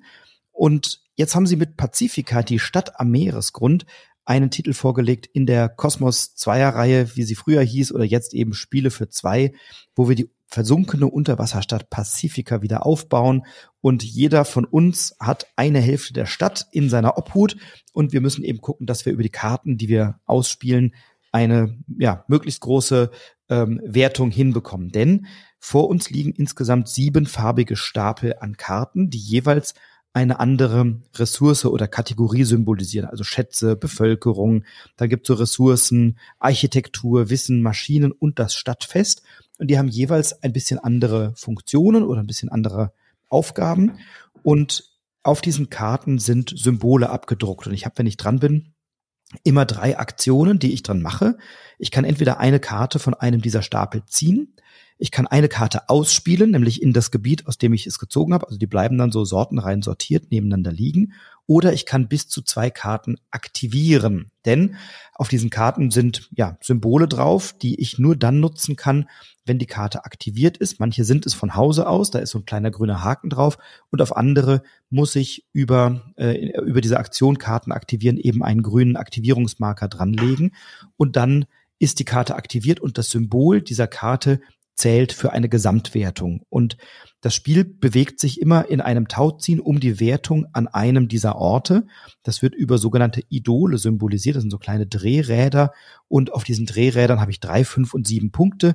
Das heißt, sobald ich eine Wertung oder eine Mehrheit von drei habe an einem der Orte, nehme ich mir dieses Dreier-Idol und drehe es ein bisschen weiter auf die Fünfer-Seite, damit mein Gegenüber mir dieses Idol klauen kann, muss er fünf Symbole haben. Dann kann er mir das klauen und dann dreht es weiter auf die siebener Seite. Da brauche ich schon sieben Symbole, um es dann wieder zurückzuholen und dann ist dieses Idol auch gesichert. Und so kämpfen wir eben auf diese Art und Weise relativ schlicht und simpel erstmal im Regelverständnis um die einzelnen Orte. Und die Tiefe kommt dann aber ja über die Karten.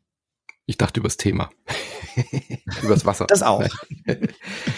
Genau. Also während wir Tauziehen an drei Orten jetzt relativ häufig hatten heute, finde ich hier das wirklich spannend, dass wir an sieben Orten gleichzeitig ein Tau haben, an dem wir kräftig ziehen. Und es ist ein ständiges Hin und Her. Also ich finde diese Jagd nach diesen Idolen wirklich auch äh, total reizvoll. Ähm, ich finde es auch super von der Mechanik, eben anders als beim Vorgängerspiel jetzt bei Lofoten, äh, dass man wirklich einen unfassbar schnelle Spielstart hat. Ja? Also du sagst hier, drei Aktionen, äh, drei Karten, leg einfach hin äh, und das sind die Basic-Aktionen. Karte spielen, Karte nehmen, Karte aktivieren. Das finde ich super spannend, macht total Spaß und äh, das ist auch ein so schnell gespieltes Spiel und es ist immer spannend bei uns. Also es ist immer wieder ein Hin und Her. Ich finde dieser Begriff Tauziehen an sieben Orten, den finde ich so passend, weil das ist wirklich so, ah, ich habe mir dieses Idol geholt und gehe ich jetzt drauf und versuche es mir zu sichern, indem ich irgendwie halt dort alle äh, ähm, sieben äh, Ressourcen sammle, damit es auf jeden Fall mein Idol ist, weil dann kannst du es mir nicht mehr stehlen und dann brauche ich auch weniger oder gehe ich halt auf Masse und versuche irgendwie überall ein Symbol zum Beispiel zu haben, damit ich auch noch diese, dieses äh, letzte Idol bekomme, an jedem Ort irgendwie vertreten zu sein. Und dann reagiere ich aber wieder, weil du irgendwie wieder was Spannendes gemacht hast, dass du wieder eine Spezialaktion äh, durchgeführt hast, dass du immer irgendwie, was weiß ich, eine, eine Karte mehr auf der Hand haben kannst oder solche Geschichten. Oder auf einmal sagst du, ja, ich habe temporär hier irgendwie jetzt mehr Symbole, deswegen ist es mein Idol, gib mal schön her. Und dann mache ich noch diesen Power-Move. Äh, es ist so abwechslungsreich und so dynamisch äh, mit einer Spielzeit von wahrscheinlich pro Partie so zehn bis zwölf Minuten höchstens. Also richtig schnelles, tolles Spiel. Ja, viel mehr ist es nicht. Und ähm, es gibt ja einerseits die Möglichkeit eben äh, zu gewinnen, wenn ich fünf Idole habe, also fünf verschiedene, oder drei gesicherte, also die dann schon eben so oft hin und her gewandert sind. Und es gibt noch ein Mehrheitenidol, das Idol der Vielfalt, das ich eben bekomme, wenn ich mindestens ein Symbol in jeder der sieben Kategorien habe. Das heißt, ich habe durchaus unterschiedliche Varianten, auf die ich spielen kann. Und auf den Karten, also auf den meisten Karten sind nur Symbole und die Möglichkeit, etwas zu aktivieren, indem ich entweder Kosten besitze, also die müssen einfach nur in meiner Stadt liegen, oder ich muss sie ausgeben und muss dann wieder auf Karten verzichten und dadurch gehen natürlich wieder Symbole verloren. Ich habe aber eben auch Karten, vor allem bei den ähm, weiter fortgeschrittenen Stapeln, also bei den am weitesten rechts liegenden, das sind die Maschinen und das Stadtfest. Und da bringen die Karten dann wieder auch eine Besonderheit, dass ich kurzfristig ähm, Symbole dazu bekomme, die ich einfach mal schnell zu meinen addieren kann. Und wenn es dann reicht, dann darf ich mir schnell das Idol schnappen. Oder ich darf eine Karte spielen, bei der ich ähm, einen dauerhaften Vorteil habe. Immer wenn du das machst, darf ich das mhm. machen oder so. Und das bringt nochmal eine, eine, ja, eine, interessante Vielfalt mit rein.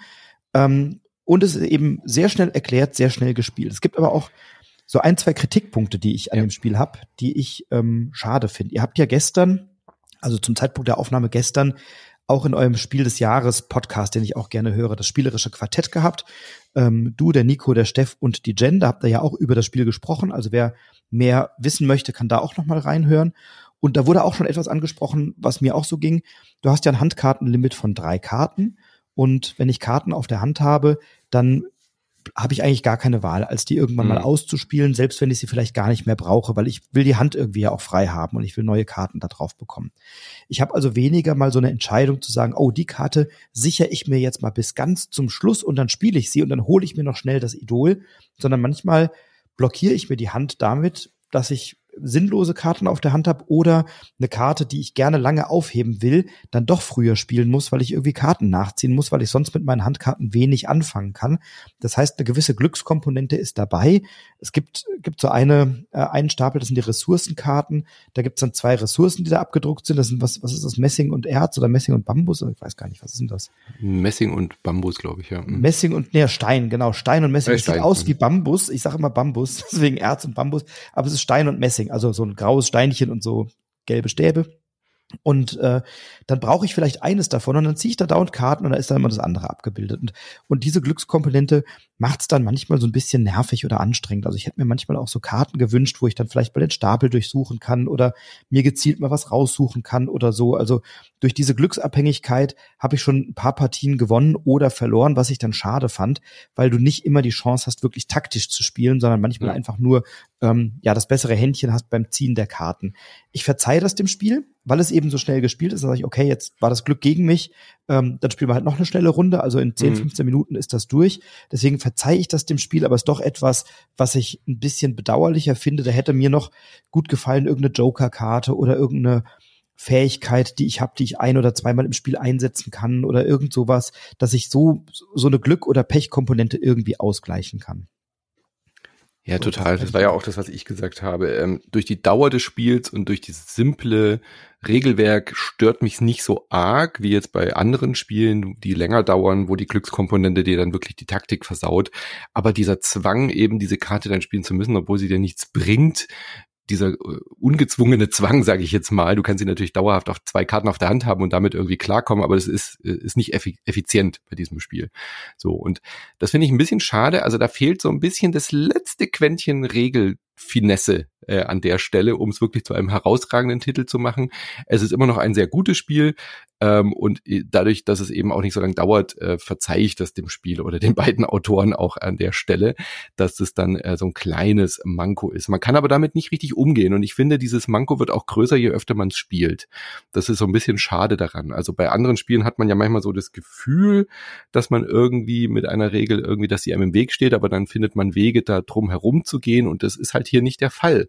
Also du ziehst dann halt einfach eine Karte und dann hast du halt Pech, ja, dass du, du brauchst dringend dieses eine Symbol und du kriegst es einfach nicht und dann hast du deine Hand zugemüllt und musst die dann irgendwie loswerden und das kostet halt wahnsinnig viel Züge und bei so einem schnellen Hin und Her und Taugeziehe äh, führt es dann halt oft eben zum, ja, zum Kartenpechverlust sozusagen, ja, dass du nur verlierst, weil du halt schlecht gezogen hast und das finde ich ein bisschen schade, aber ist Jammern auf hohem Niveau bei diesem Spiel.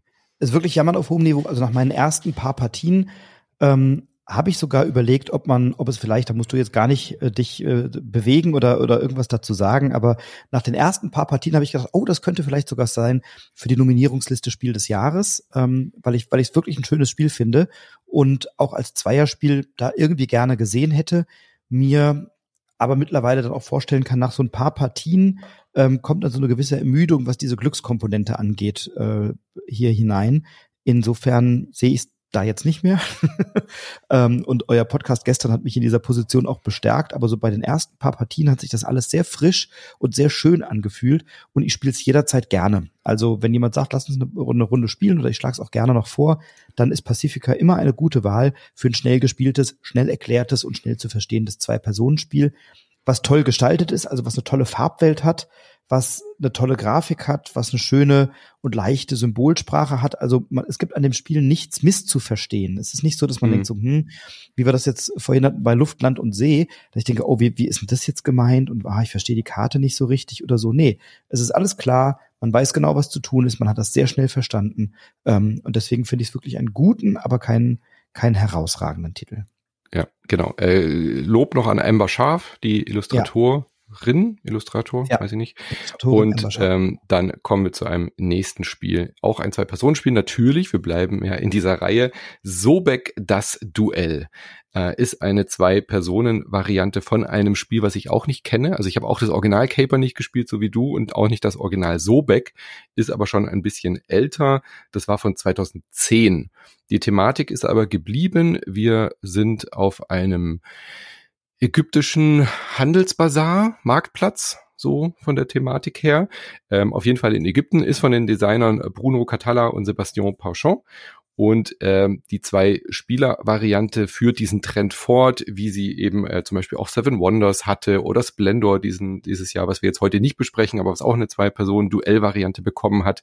Und ähm, das haben wir ja schon besprochen, auch miteinander sogar. Splendor ja, stimmt, haben wir ja, nur heute nicht. Ja, genau. Wer es hören will, in meinem Podcast war es die Episode 49, in deinem weiß ich es jetzt nicht, aber die Le Brett-Folge. 3000 bei dir. Ja. Genau, wir haben es schon besprochen. 3000 irgendwas, genau. genau. Da hatten wir schon drüber gesprochen. Und ich mag diese Duellvarianten von äh, Spielen tatsächlich sehr gerne. Auch wenn ich jetzt in, wie in diesem Fall das Original nicht kenne, muss ich mal dringend nachholen. Aber äh, Sobek, das Duell begeistert mich auch unabhängig davon von einer coolen Mechanik. Und äh, auch hier steht Mechanik erstmal im Vordergrund. Wir haben nämlich ein äh, großes äh, viereckiges Spielfeld mit, äh, lass mich nicht lügen, wie viele Felder sind äh, sechs 36. auf sechs Felder. Genau. Und wir haben so einen Ankh, also dieses ägyptische Lebenssymbol oder Gottheitssymbol als Spielmarker. Und wenn wir dran sind, ist es ganz simpel. Wir dürfen diesen Marker bewegen. Also je nachdem, wie er steht, der hat ja zwei so Ärmchen sozusagen, dieser Ank, also so, so ein Querbalken.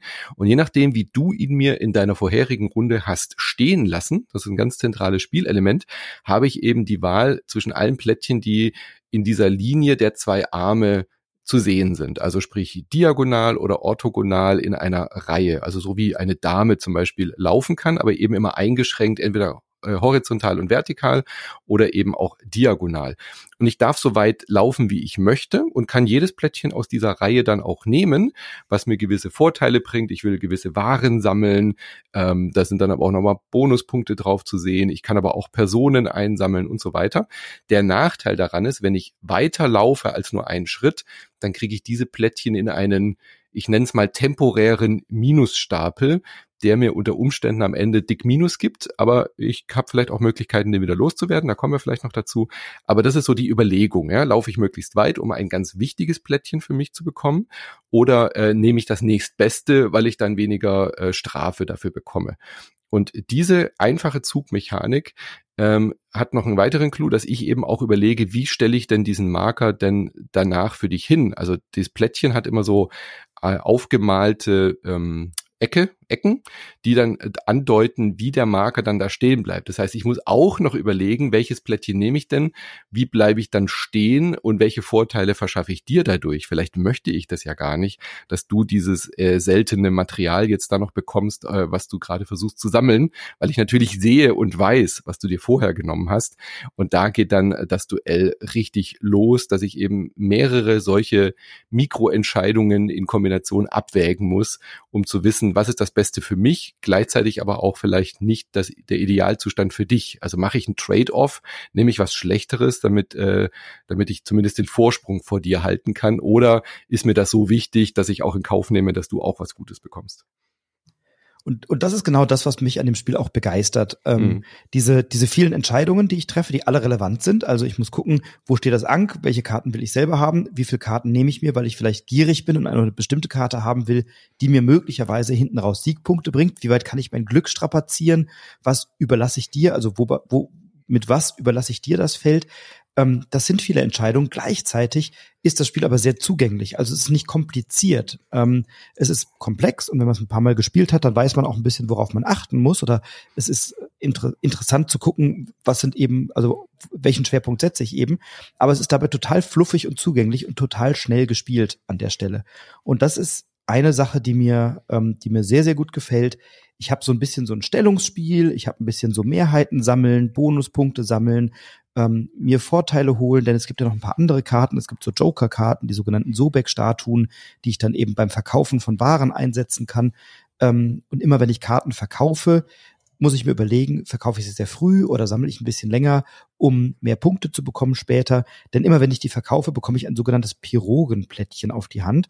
Die liegen immer fünf verdeckt an der Seite des Spielplans in so ein bisschen umständlichen kleinen Ecken, die man das dann immer so reinpuzzelt. Das haben wir irgendwann nicht mehr gemacht, sondern einfach fünf Karten dahin oder fünf Kärtchen dahingelegt, fünf Plättchen.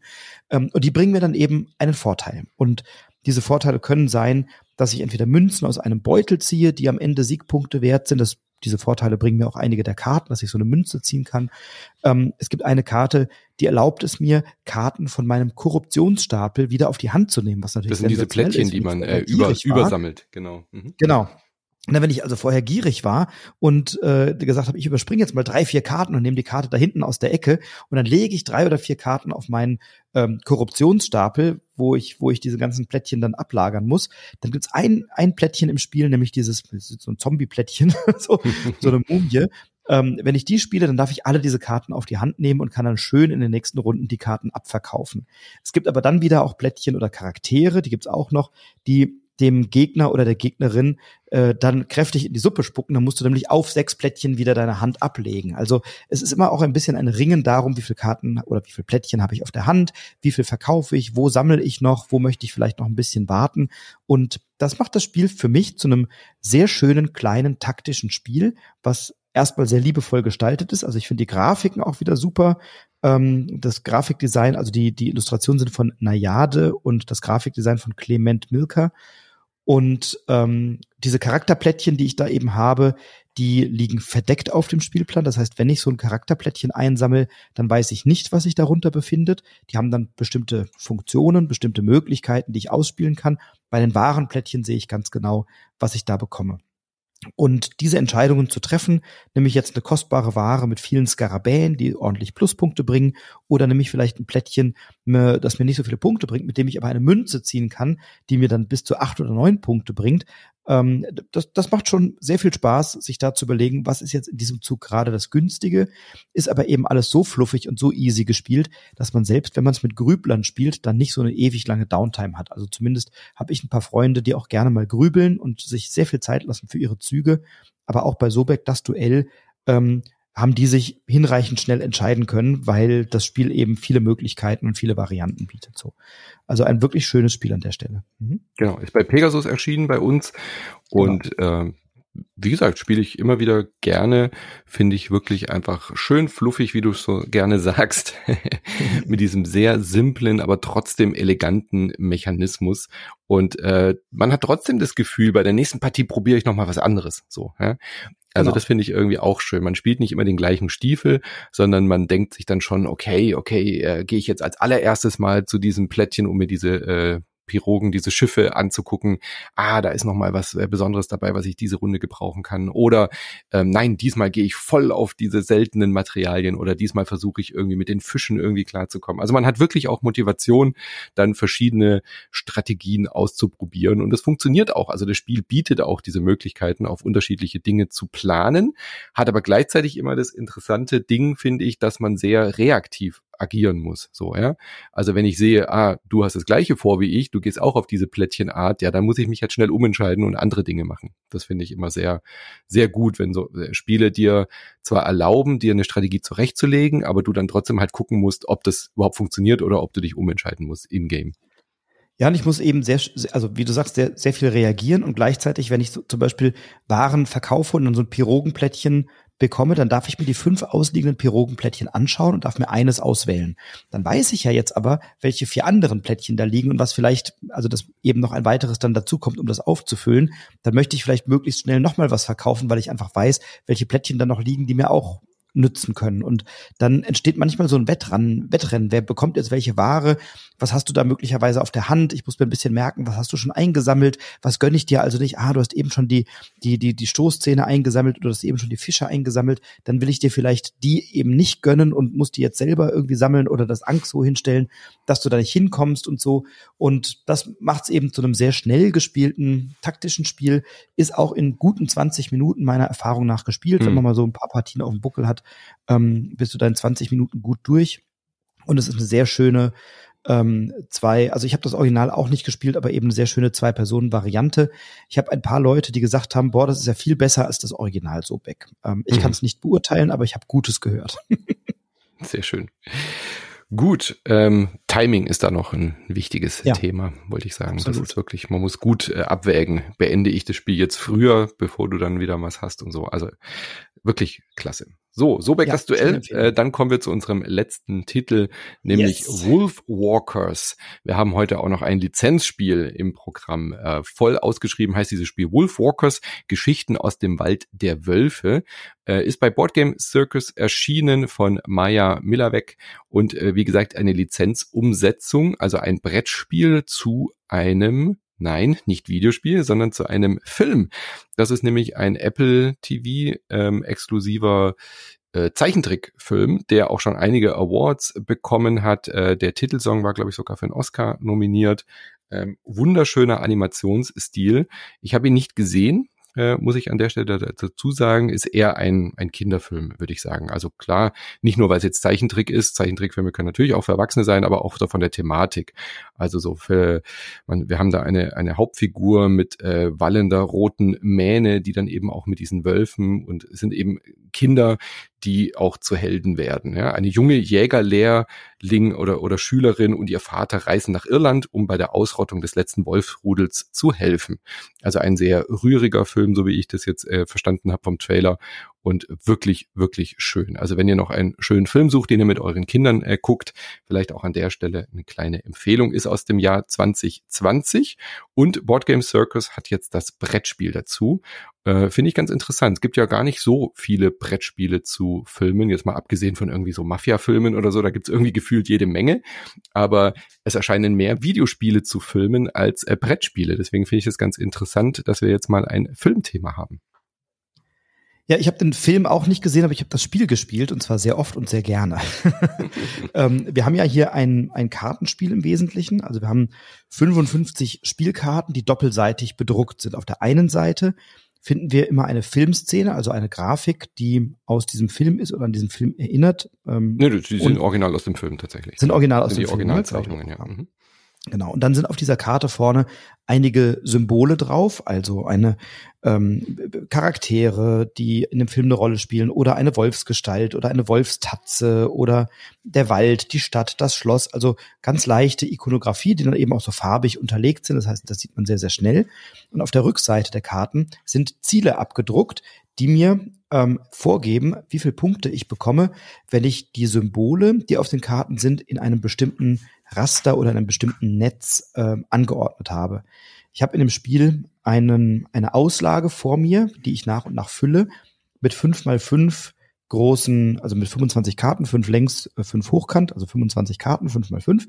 Und in diesem Raster kann ich die Karten immer orthogonal aneinander legen. Ich kann mir das also sehr frei aussuchen, wo ich die hinlege und habe dann Muster abgebildet oder eben Anordnungen abgebildet auf diesen Zielkarten und muss dann entscheiden, wo möchte ich denn die Karten hinlegen. Die liegen in einer Auslage, da liegen immer vier Bildkarten, also diese Geschichtenkarten mit der Vorderseite, wo die Symbole abgedruckt sind und zwei dieser Zielkarten liegen offen aus. Und dann kann ich mich immer entscheiden, wenn ich dran bin, welche Karte nehme ich. Nehme ich mir noch eine Zielkarte, die mir wieder nicht hilft, andere Ziele zu erreichen, aber eben eine Vorgabe gibt, wie ich die Anordnung der Muster hinzulegen habe. Oder möchte ich eine Geschichtenkarte hinlegen, die eine Symbolik hat, die mir hilft, um das eine oder andere Ziel schneller oder besser erfüllen zu können. Und ich kann Ziele auch mehrfach erfüllen, nicht mit den gleichen Karten, aber eben mehrfach mit anderen Karten ähm, und kann darüber dann unterschiedliche Arten von Punkten sammeln. Am Ende des Spiels wird abgerechnet, sobald jeder sein Raster vollgelegt hat. Und so einfach das jetzt klingt, es ist gar nicht so leicht. Also das ist durchaus etwas, wo man ein bisschen ins Grübeln kommt, wo man nachdenken muss, denn die Anordnung der Symbole, die kann auch gespiegelt sein, auf dem Kopf stehen. Das muss also nicht genauso sein wie auf der Zielkarte abgedruckt, sondern es gehen eben auch Varianten davon. Und das ist manchmal gar nicht so leicht, da den Überblick zu behalten, weder im eigenen Raster und noch viel schwieriger in dem Raster meines Gegenübers. Denn äh, ich muss ja auch einen Eindruck haben, wo stehst du denn so punktemäßig und was muss ich mich denn hier noch bemühen? Und das habe ich durchaus als anspruchsvoll empfunden. Wie ging es dir dabei? Boah, also wenn wir gesagt haben, Lofoten sei schwer im Kopf zu managen, da steht Wolfwalkers in nichts nach in den ersten Im Partien. Gegenteil. Ich finde es irre unübersichtlich, dieses Spiel, weil man sich, und man, und man hat das Gefühl, man ist selber schuld daran. Das ist das Gemeine. Mhm. Weißt du, bei Lofoten kann ich das auf den Autor und auf das Regelkonstrukt schieben, aber das kann ich bei Wolfwalkers ja gar nicht, weil Wolfwalkers ist so simpel von den Regeln, äh, entscheid dich, leg eine Karte irgendwo hin in deinem Raster und entscheide selber, für was du Punkte kriegst. Ja, easy, okay, mach ich. So, dann nimmst du so eine blöde Punktekarte und dann äh, bist du die ganze Zeit am Hirnen. Wie kriege ich denn jetzt dieses Muster hin? Und wie verbaue ich mir das denn nicht? Und ähm, noch schlimmer als bei Pacifica finde ich hier die Sache, dass du eine Karte nehmen musst. Das finde ich hier fast noch den größeren Manko. Natürlich musst du immer ähm, eine Karte nehmen und du musst sie irgendwo anlegen und du verbaust dir halt die ganze Zeit irgendwas. Ich finde dieses Spiel daher leider sehr unbefriedigend aus diesen Aspekten. Also mir macht es einfach keinen Spaß. Ich will dieses Spiel lieben. Ich finde es so schön von den Illustrationen. Ich finde es so Ansprechen von diesen einfachen Regeln, ja. Nimm eine Karte, leg sie hin, entscheid dich, ob du die Rückseite nimmst von den ausliegenden Karten, die dir gerade was bringt. Oh, das ist gut, das passt gut bei mir rein, den nehme ich jetzt. Ah nein, du nimmst mir den Wald weg, Mist, was mache ich jetzt? Das ist so schön und simpel und ich wollte dieses Spiel gerne lieben, aber ich kann es einfach nicht. Ich finde es so frustrierend, dieses Spiel, ähm, weil dieses Raster meiner Meinung nach auch zu groß ist. Also am Anfang geht's noch, dann legst du da den Wald hin und dann sagst du, ah gut, auf dem Wald ist auch noch dieses rothaarige Mädchen drauf. Ähm, okay, jetzt habe ich dieses Muster, ah, das passt ja perfekt. Ah, okay, ich habe jetzt eine Karte, keine Wölfe in der in, in den Reihen zu haben. Ja, okay, das ist super, das passt. Das, ich will eh keine Wölfe sammeln. Toll dann deckst du die Karten um, äh, legst dieses, diese Auslage hin, nur Wölfe. So, ja, gefühlt komme ich gar nicht drum herum, Wölfe zu nehmen. Also nehme ich mir noch eine Regelkarte. Die passt aber überhaupt nicht rein. Jetzt muss ich die aber irgendwo hinlegen, dann versperrt sie mir das Muster wieder.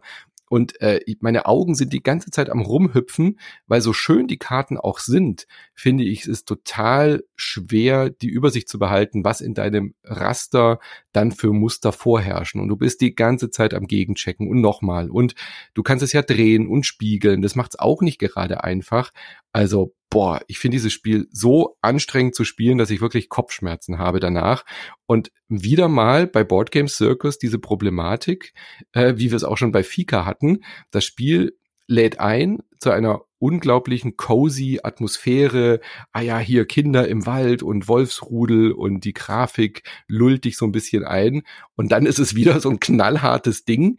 Diesmal eben nicht dieses konfrontative, sondern halt dieses äh, Übersicht behalten in einem riesigen Raster, dass du dir vorkommst, als wärst du in einem Irrgarten und in einem, äh, hättest dich im Wald verlaufen. Also das, das Gefühl haben sie gut eingefangen. Dieses Gefühl, was ich habe, wenn ich im Wald stehe und nicht mal weiß, wo welche Himmelsrichtung ist, genau dieses Spiel habe ich hier bei, äh, genau dieses Gefühl habe ich hier beim Spiel Wolfwalkers. Also leider überhaupt nichts für mich. Ja, ich, ich, ich möchte in ein paar Punkten sehr zustimmen und in ein paar Punkten auch ein bisschen eine Lanze brechen für das Spiel. Also ich fand es auch sehr anstrengend. Ähm, nach unserer Erstpartie hatten wir auch beide Kopfschmerzen, meine Frau und ich. Und dann habe ich gesagt, komm, lass uns noch mal eine Partie spielen. Da sagt sie, nee, wir brauchen jetzt mal eine Pause. Dann haben wir eine Viertelstunde Pause gemacht, was ich ja dann auch schon spannend finde, eine Pause vom Spielen, um das nochmal zu spielen. genau. Ähm, dann haben wir es nochmal gespielt und dann sagt sie, oh, das wird nicht leichter. Hm. Ähm, ich, ich fand das Spiel also sehr anspruchsvoll. Ich hatte auch ein bisschen Kopfweh nach der ersten Partie. Nachdem ich mal begriffen habe, wie es geht, fand ich es interessanter. Mhm. Und es sind ja noch ein paar Module drin. Äh, und diese Module machen es dann für mich noch mal ein bisschen schöner, fluffiger, interessanter. Also es gibt ja Karten, auf denen stehen Besonderheiten. Die Besonderheiten sind dann vielleicht, ähm, ich darf Karten jetzt auch diagonal anlegen. Da könnte man erstmal sagen, oh, das macht es ja noch komplizierter. Nee, es macht es nee, vielleicht mhm. ein bisschen einfacher. Also es gibt eine Erleichterung an der Stelle. Ähm, oder es gibt Gelegenheiten. Bei Gelegenheiten habe ich dann vielleicht mal eine Möglichkeit, meinem Gegenüber mal eine Karte ähm, zu klauen oder mal Karten zu vertauschen oder so. Gut, das heißt, ich muss natürlich einen Überblick behalten über das, was bei dir los ist. Das ist nicht so leicht oder das ist nicht so mhm. trivial immer der Fall.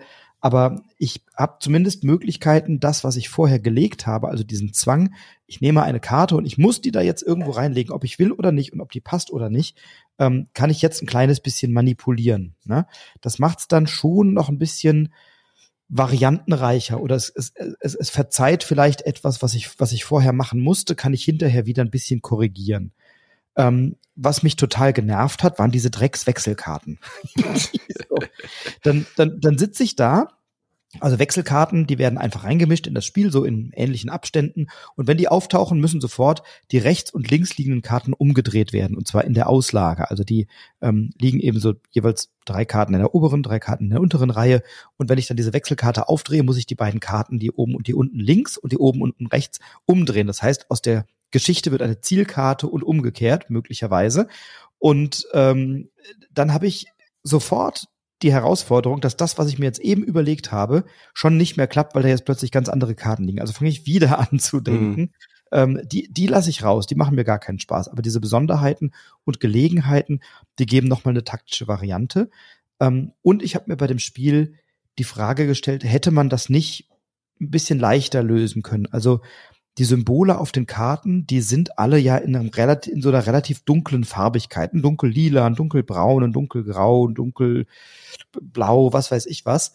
Ähm, das heißt, wenn ich da an so einem Tisch sitze und ich habe 25 Karten vor mir liegen, mein Gegenüber hat 25 Karten vor mir liegen, dann habe ich relativ, habe ich schon Probleme, meinen Überblick zu behalten bei mhm. mir.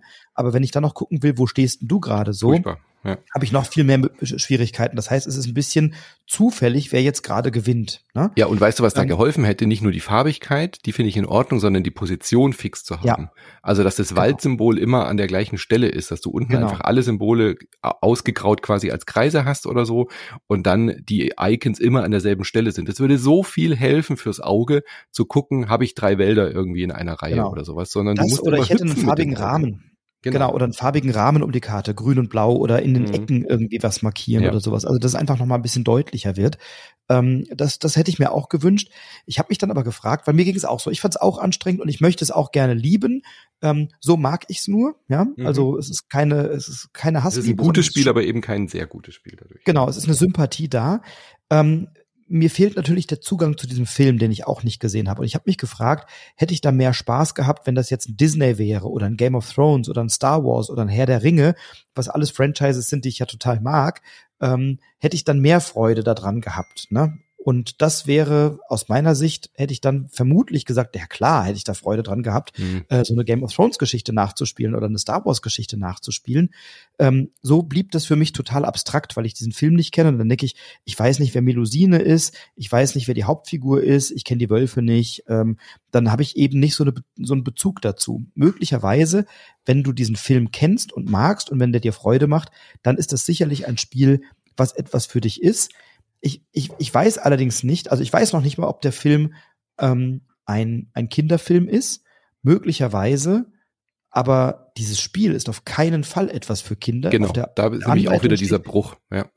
Genau, selbst wenn es jetzt ein Film ist, selbst wenn du jetzt äh, Söhne und Töchter hast, die diesen Film total lieben, wirst du, wenn die sieben, acht, neun sind, keinen großen Spaß mit diesem Spiel haben oder ihnen da eine Freude mitbereiten. Das ist genau das Dilemma, was ich auch sehe. Ja. Also mit Teenagern wahrscheinlich schon eher, wenn die da Bock drauf haben, ein strategisches, anspruchsvolles Spiel zu spielen.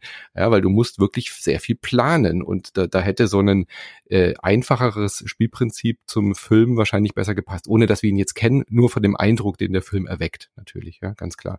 Und ich bin ganz bei dir, ähm, es wird bisschen leichter, wenn man spielt, aber auch nur, ehrlich gesagt, weil man sich dann so ein bisschen Tricks aneignet. Also ähm, ich habe es zum Beispiel mit ähm, Stefan äh, gespielt von ähm, ähm, äh, Spiel doch mal vom YouTube-Kanal, äh, der Mann von der Julia, äh, liebe Grüße. Und äh, er hat dann einfach gesagt, ja, er hat einfach komplett aufgegeben. Er nimmt einfach immer die Planungskarten, also diese Zielkarten und legt die immer ganz links. weißt du? Also er sagt, dann muss ich nur in eine Reihe gucken. Dann äh, muss ich nicht irgendwie ständig auch noch nach links, rechts, oben, unten gucken bei den Zielen, sondern ich leg die mir immer einfach alle ganz links hin und dann habe ich schon mal eine Reihe weniger, die Übersicht zu behalten. Damit nimmt er sich wahrscheinlich einige Punkte weg, aber äh, dadurch kriegt das besser gemanagt. Und das kann eigentlich nicht Ziel vom Spiel sein, dass man äh, sich dann quasi selber eine Reihe nimmt, wo die Ziele sind. Also das ist so, so ein Workaround, um die Übersicht zu behalten, aber das spricht eigentlich nicht für die, für die Regel oder für die Mechanik. Nee, aber so habe ich es auch nicht gemacht, äh, weil ja. dann würde ich ja schon wieder auf Punkte verzichten genau, bei diesen Wertungen, ja. wo ich eine komplette Reihe oder Spalte habe, dann fehlt mir da ja schon wieder was.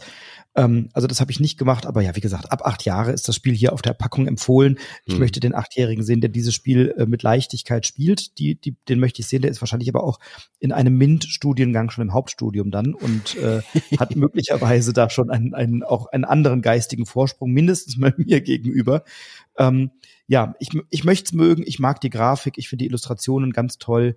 Der Film interessiert mich, ich habe ihn noch nicht gesehen. Ähm, mit diesem Spiel kann man sich durchaus schwer tun. Und ähm, ich habe bei Board Game Circus, die haben, die kennen, glaube ich, nur Licht und Schatten. So richtig dazwischen ist schwierig. Also ich fand Oros zum Beispiel sensationell vom Board Game Circus. Das hat mir gut gefallen. Fand ich richtig gut. Fika, Wolfwalkers, paar andere Titel, Tiere vom Ahorntal oder so. Hui, also entweder gibt's da nur so, also gibt so wenig zwischendrin. Ich habe so das Gefühl, das ist immer so himmelhoch jauchzend oder zu Tode betrübt. Ähm, das Spiel fand ich unzugänglich, bisschen kompliziert, ist von den Zweiertiteln, die wir heute hier hatten, sicherlich das anstrengendste und vielleicht auch das schwächste. Ähm, mit, mit Lofoten, aber ich finde es noch, also finde ich Lofoten noch mal leichter zugänglich. Mhm. Ähm, und, das und trotzdem ein, ein Spiel, was mich herausfordert und auf das ich irgendwie, ich bin noch nicht müde. Es ist aber keine erste Wahl. Wenn ich jetzt sage, komm, was spielen wir noch, ein kleines Zweierspiel, dann ist das nicht die erste Wahl. Aber ich mag diese anspruchsvolle Puzzleaufgabe durchaus gerne, auch wenn sie ein bisschen anstrengend ist. Ja. ja. Kann ich nichts mehr hinzufügen. Sehr schön. Ja, da haben wir sechs Spiele heute besprochen. Wollen wir, wollen wir, wollen wir den siebten Titel noch kurz erwähnen? Was war denn der siebte? Wir hatten uns noch, komm, wir, wir hatten einen siebten Titel uns noch rausgesucht und haben den kurz vorher gestrichen von der Liste. ja, aber aus gutem Grund. Aus gutem Grund. Komm. Nein, der hat mich einfach komplett enttäuscht. Äh, wir hatten ihn vorhin schon kurz in der Einleitung angesprochen. Äh, können wir ganz kurz ja noch sagen. Also würde ich eher als lahme äh, Warnung aussprechen. Tokaido Duo, wenn wir bei den Duellspielen sind, eine auch eine Vari eine zwei Spieler Spielerinnen Variante von Tokaido kenne ich äh, auch nicht, aber es ist so ein, so ein simples Waren-Handelstauschspiel mit japanischem Setting.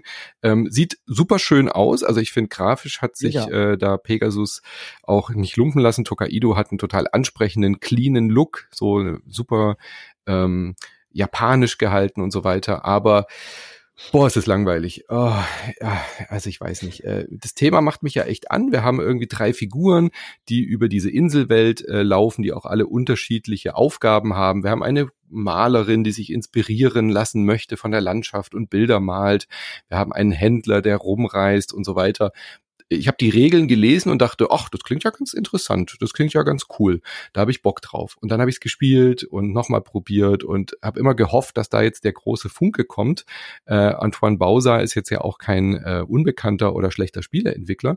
Und das Spiel funktioniert, aber das ist auch schon das Netteste, was ich dazu sagen kann. Ja, man stolpert da so ein bisschen rum, man würfelt, äh, entscheidet sich dann so Roll and Write mäßig immer für einen Würfel, dann ist der Gegenüber dran und dann nimmt man selber den anderen Würfel und dann läuft man da rum, sammelt ein bisschen Bilder, tauscht Waren gegen Münzen und dann ist irgendwie eine halbe Stunde vorbei und es ist nichts Spektakuläres passiert. Es hat keine Spannungskurve, äh, man hat kein großes Tauziehen, man hat keine Action. Also ich verstehe es ehrlich gesagt nicht, warum man dieses Spiel spielen sollte, außer als Beschäftigungsmaßnahme, wenn man irgendwie eine halbe Stunde totschlagen muss. Ja, und selbst dann noch nicht. Also ähm, wenn ich eine halbe, ja, also ich hab's, ich hab's jetzt auch ein paar Mal gespielt. Ich habe es gerade gestern noch mal mit meinem Geschäftspartner und Freund gespielt, der äh, und wir haben, wir haben, wir, wir haben Osworn gerade die Kampagne mhm. und äh, dann haben wir einen neuen Mitspieler, weil einer der Mitspieler ist eben ins Ausland gegangen. Das heißt, wir mussten uns dann mitten in der Kampagne einen neuen Mitspieler suchen und die haben im Nachbarzimmer schon mal aufgebaut und der eine hat dem anderen die Regel erklärt. Da habe ich gesagt, komm, wir spielen jetzt so eine Runde Tokaido Duo, weil ich dachte, vielleicht kriege ich noch mal einen Eindruck. Ne? Und dann guckte der mich an, und sagte, ja gut, wir, das ja, also wir spielen ja jetzt gleich Ausborn und jetzt spielen wir sowas hier. Das hm. ist doch kein Spiel, das ist doch, das ist doch eine Beschäftigungsmaßnahme. So, hm. ähm, es ist, also es ist hübsch gestaltet. Ähm, und ich hätte fast bisschen ketzerisch gesagt, und für die Pointe wollte ich jetzt wenigstens nochmal ansprechen. Ähm, das Beste, was mir an dem Spiel gefällt, ist, dass die Spielanleitung konsequent gendert. Das finde ich super. Mhm. Also da steht Pilgerin, Künstlerin, mhm. Händlerin. Ähm, das finde ich toll, dass Spielanleitungen langsam dahin kommen, eine, eine gendergerechte Sprache auch zu entwickeln, die mich hier auch überhaupt nicht stört. Manchmal klingt die ja so ein bisschen gestelzt und umständlich. Hier finde ich sie wirklich toll gelöst. Ähm, aber das Spiel selber, auf das kann man, glaube ich, verzichten. Das ist kein großer Wurf. Und ich bin Antoine Bauser sehr zugeneigt, was seine Spiele angeht. Die Grafik ist auch wieder von Nayad oder die Illustration, die auch bei Sobek das Duell äh, illustriert haben. Ich weiß gar nicht, ob das ein Studio ist oder ein Grafik, eine, ein, eine Grafikagentur oder eine Person, das weiß ich gar nicht. Aber ähm, die Gestaltung ist sehr, sehr schön.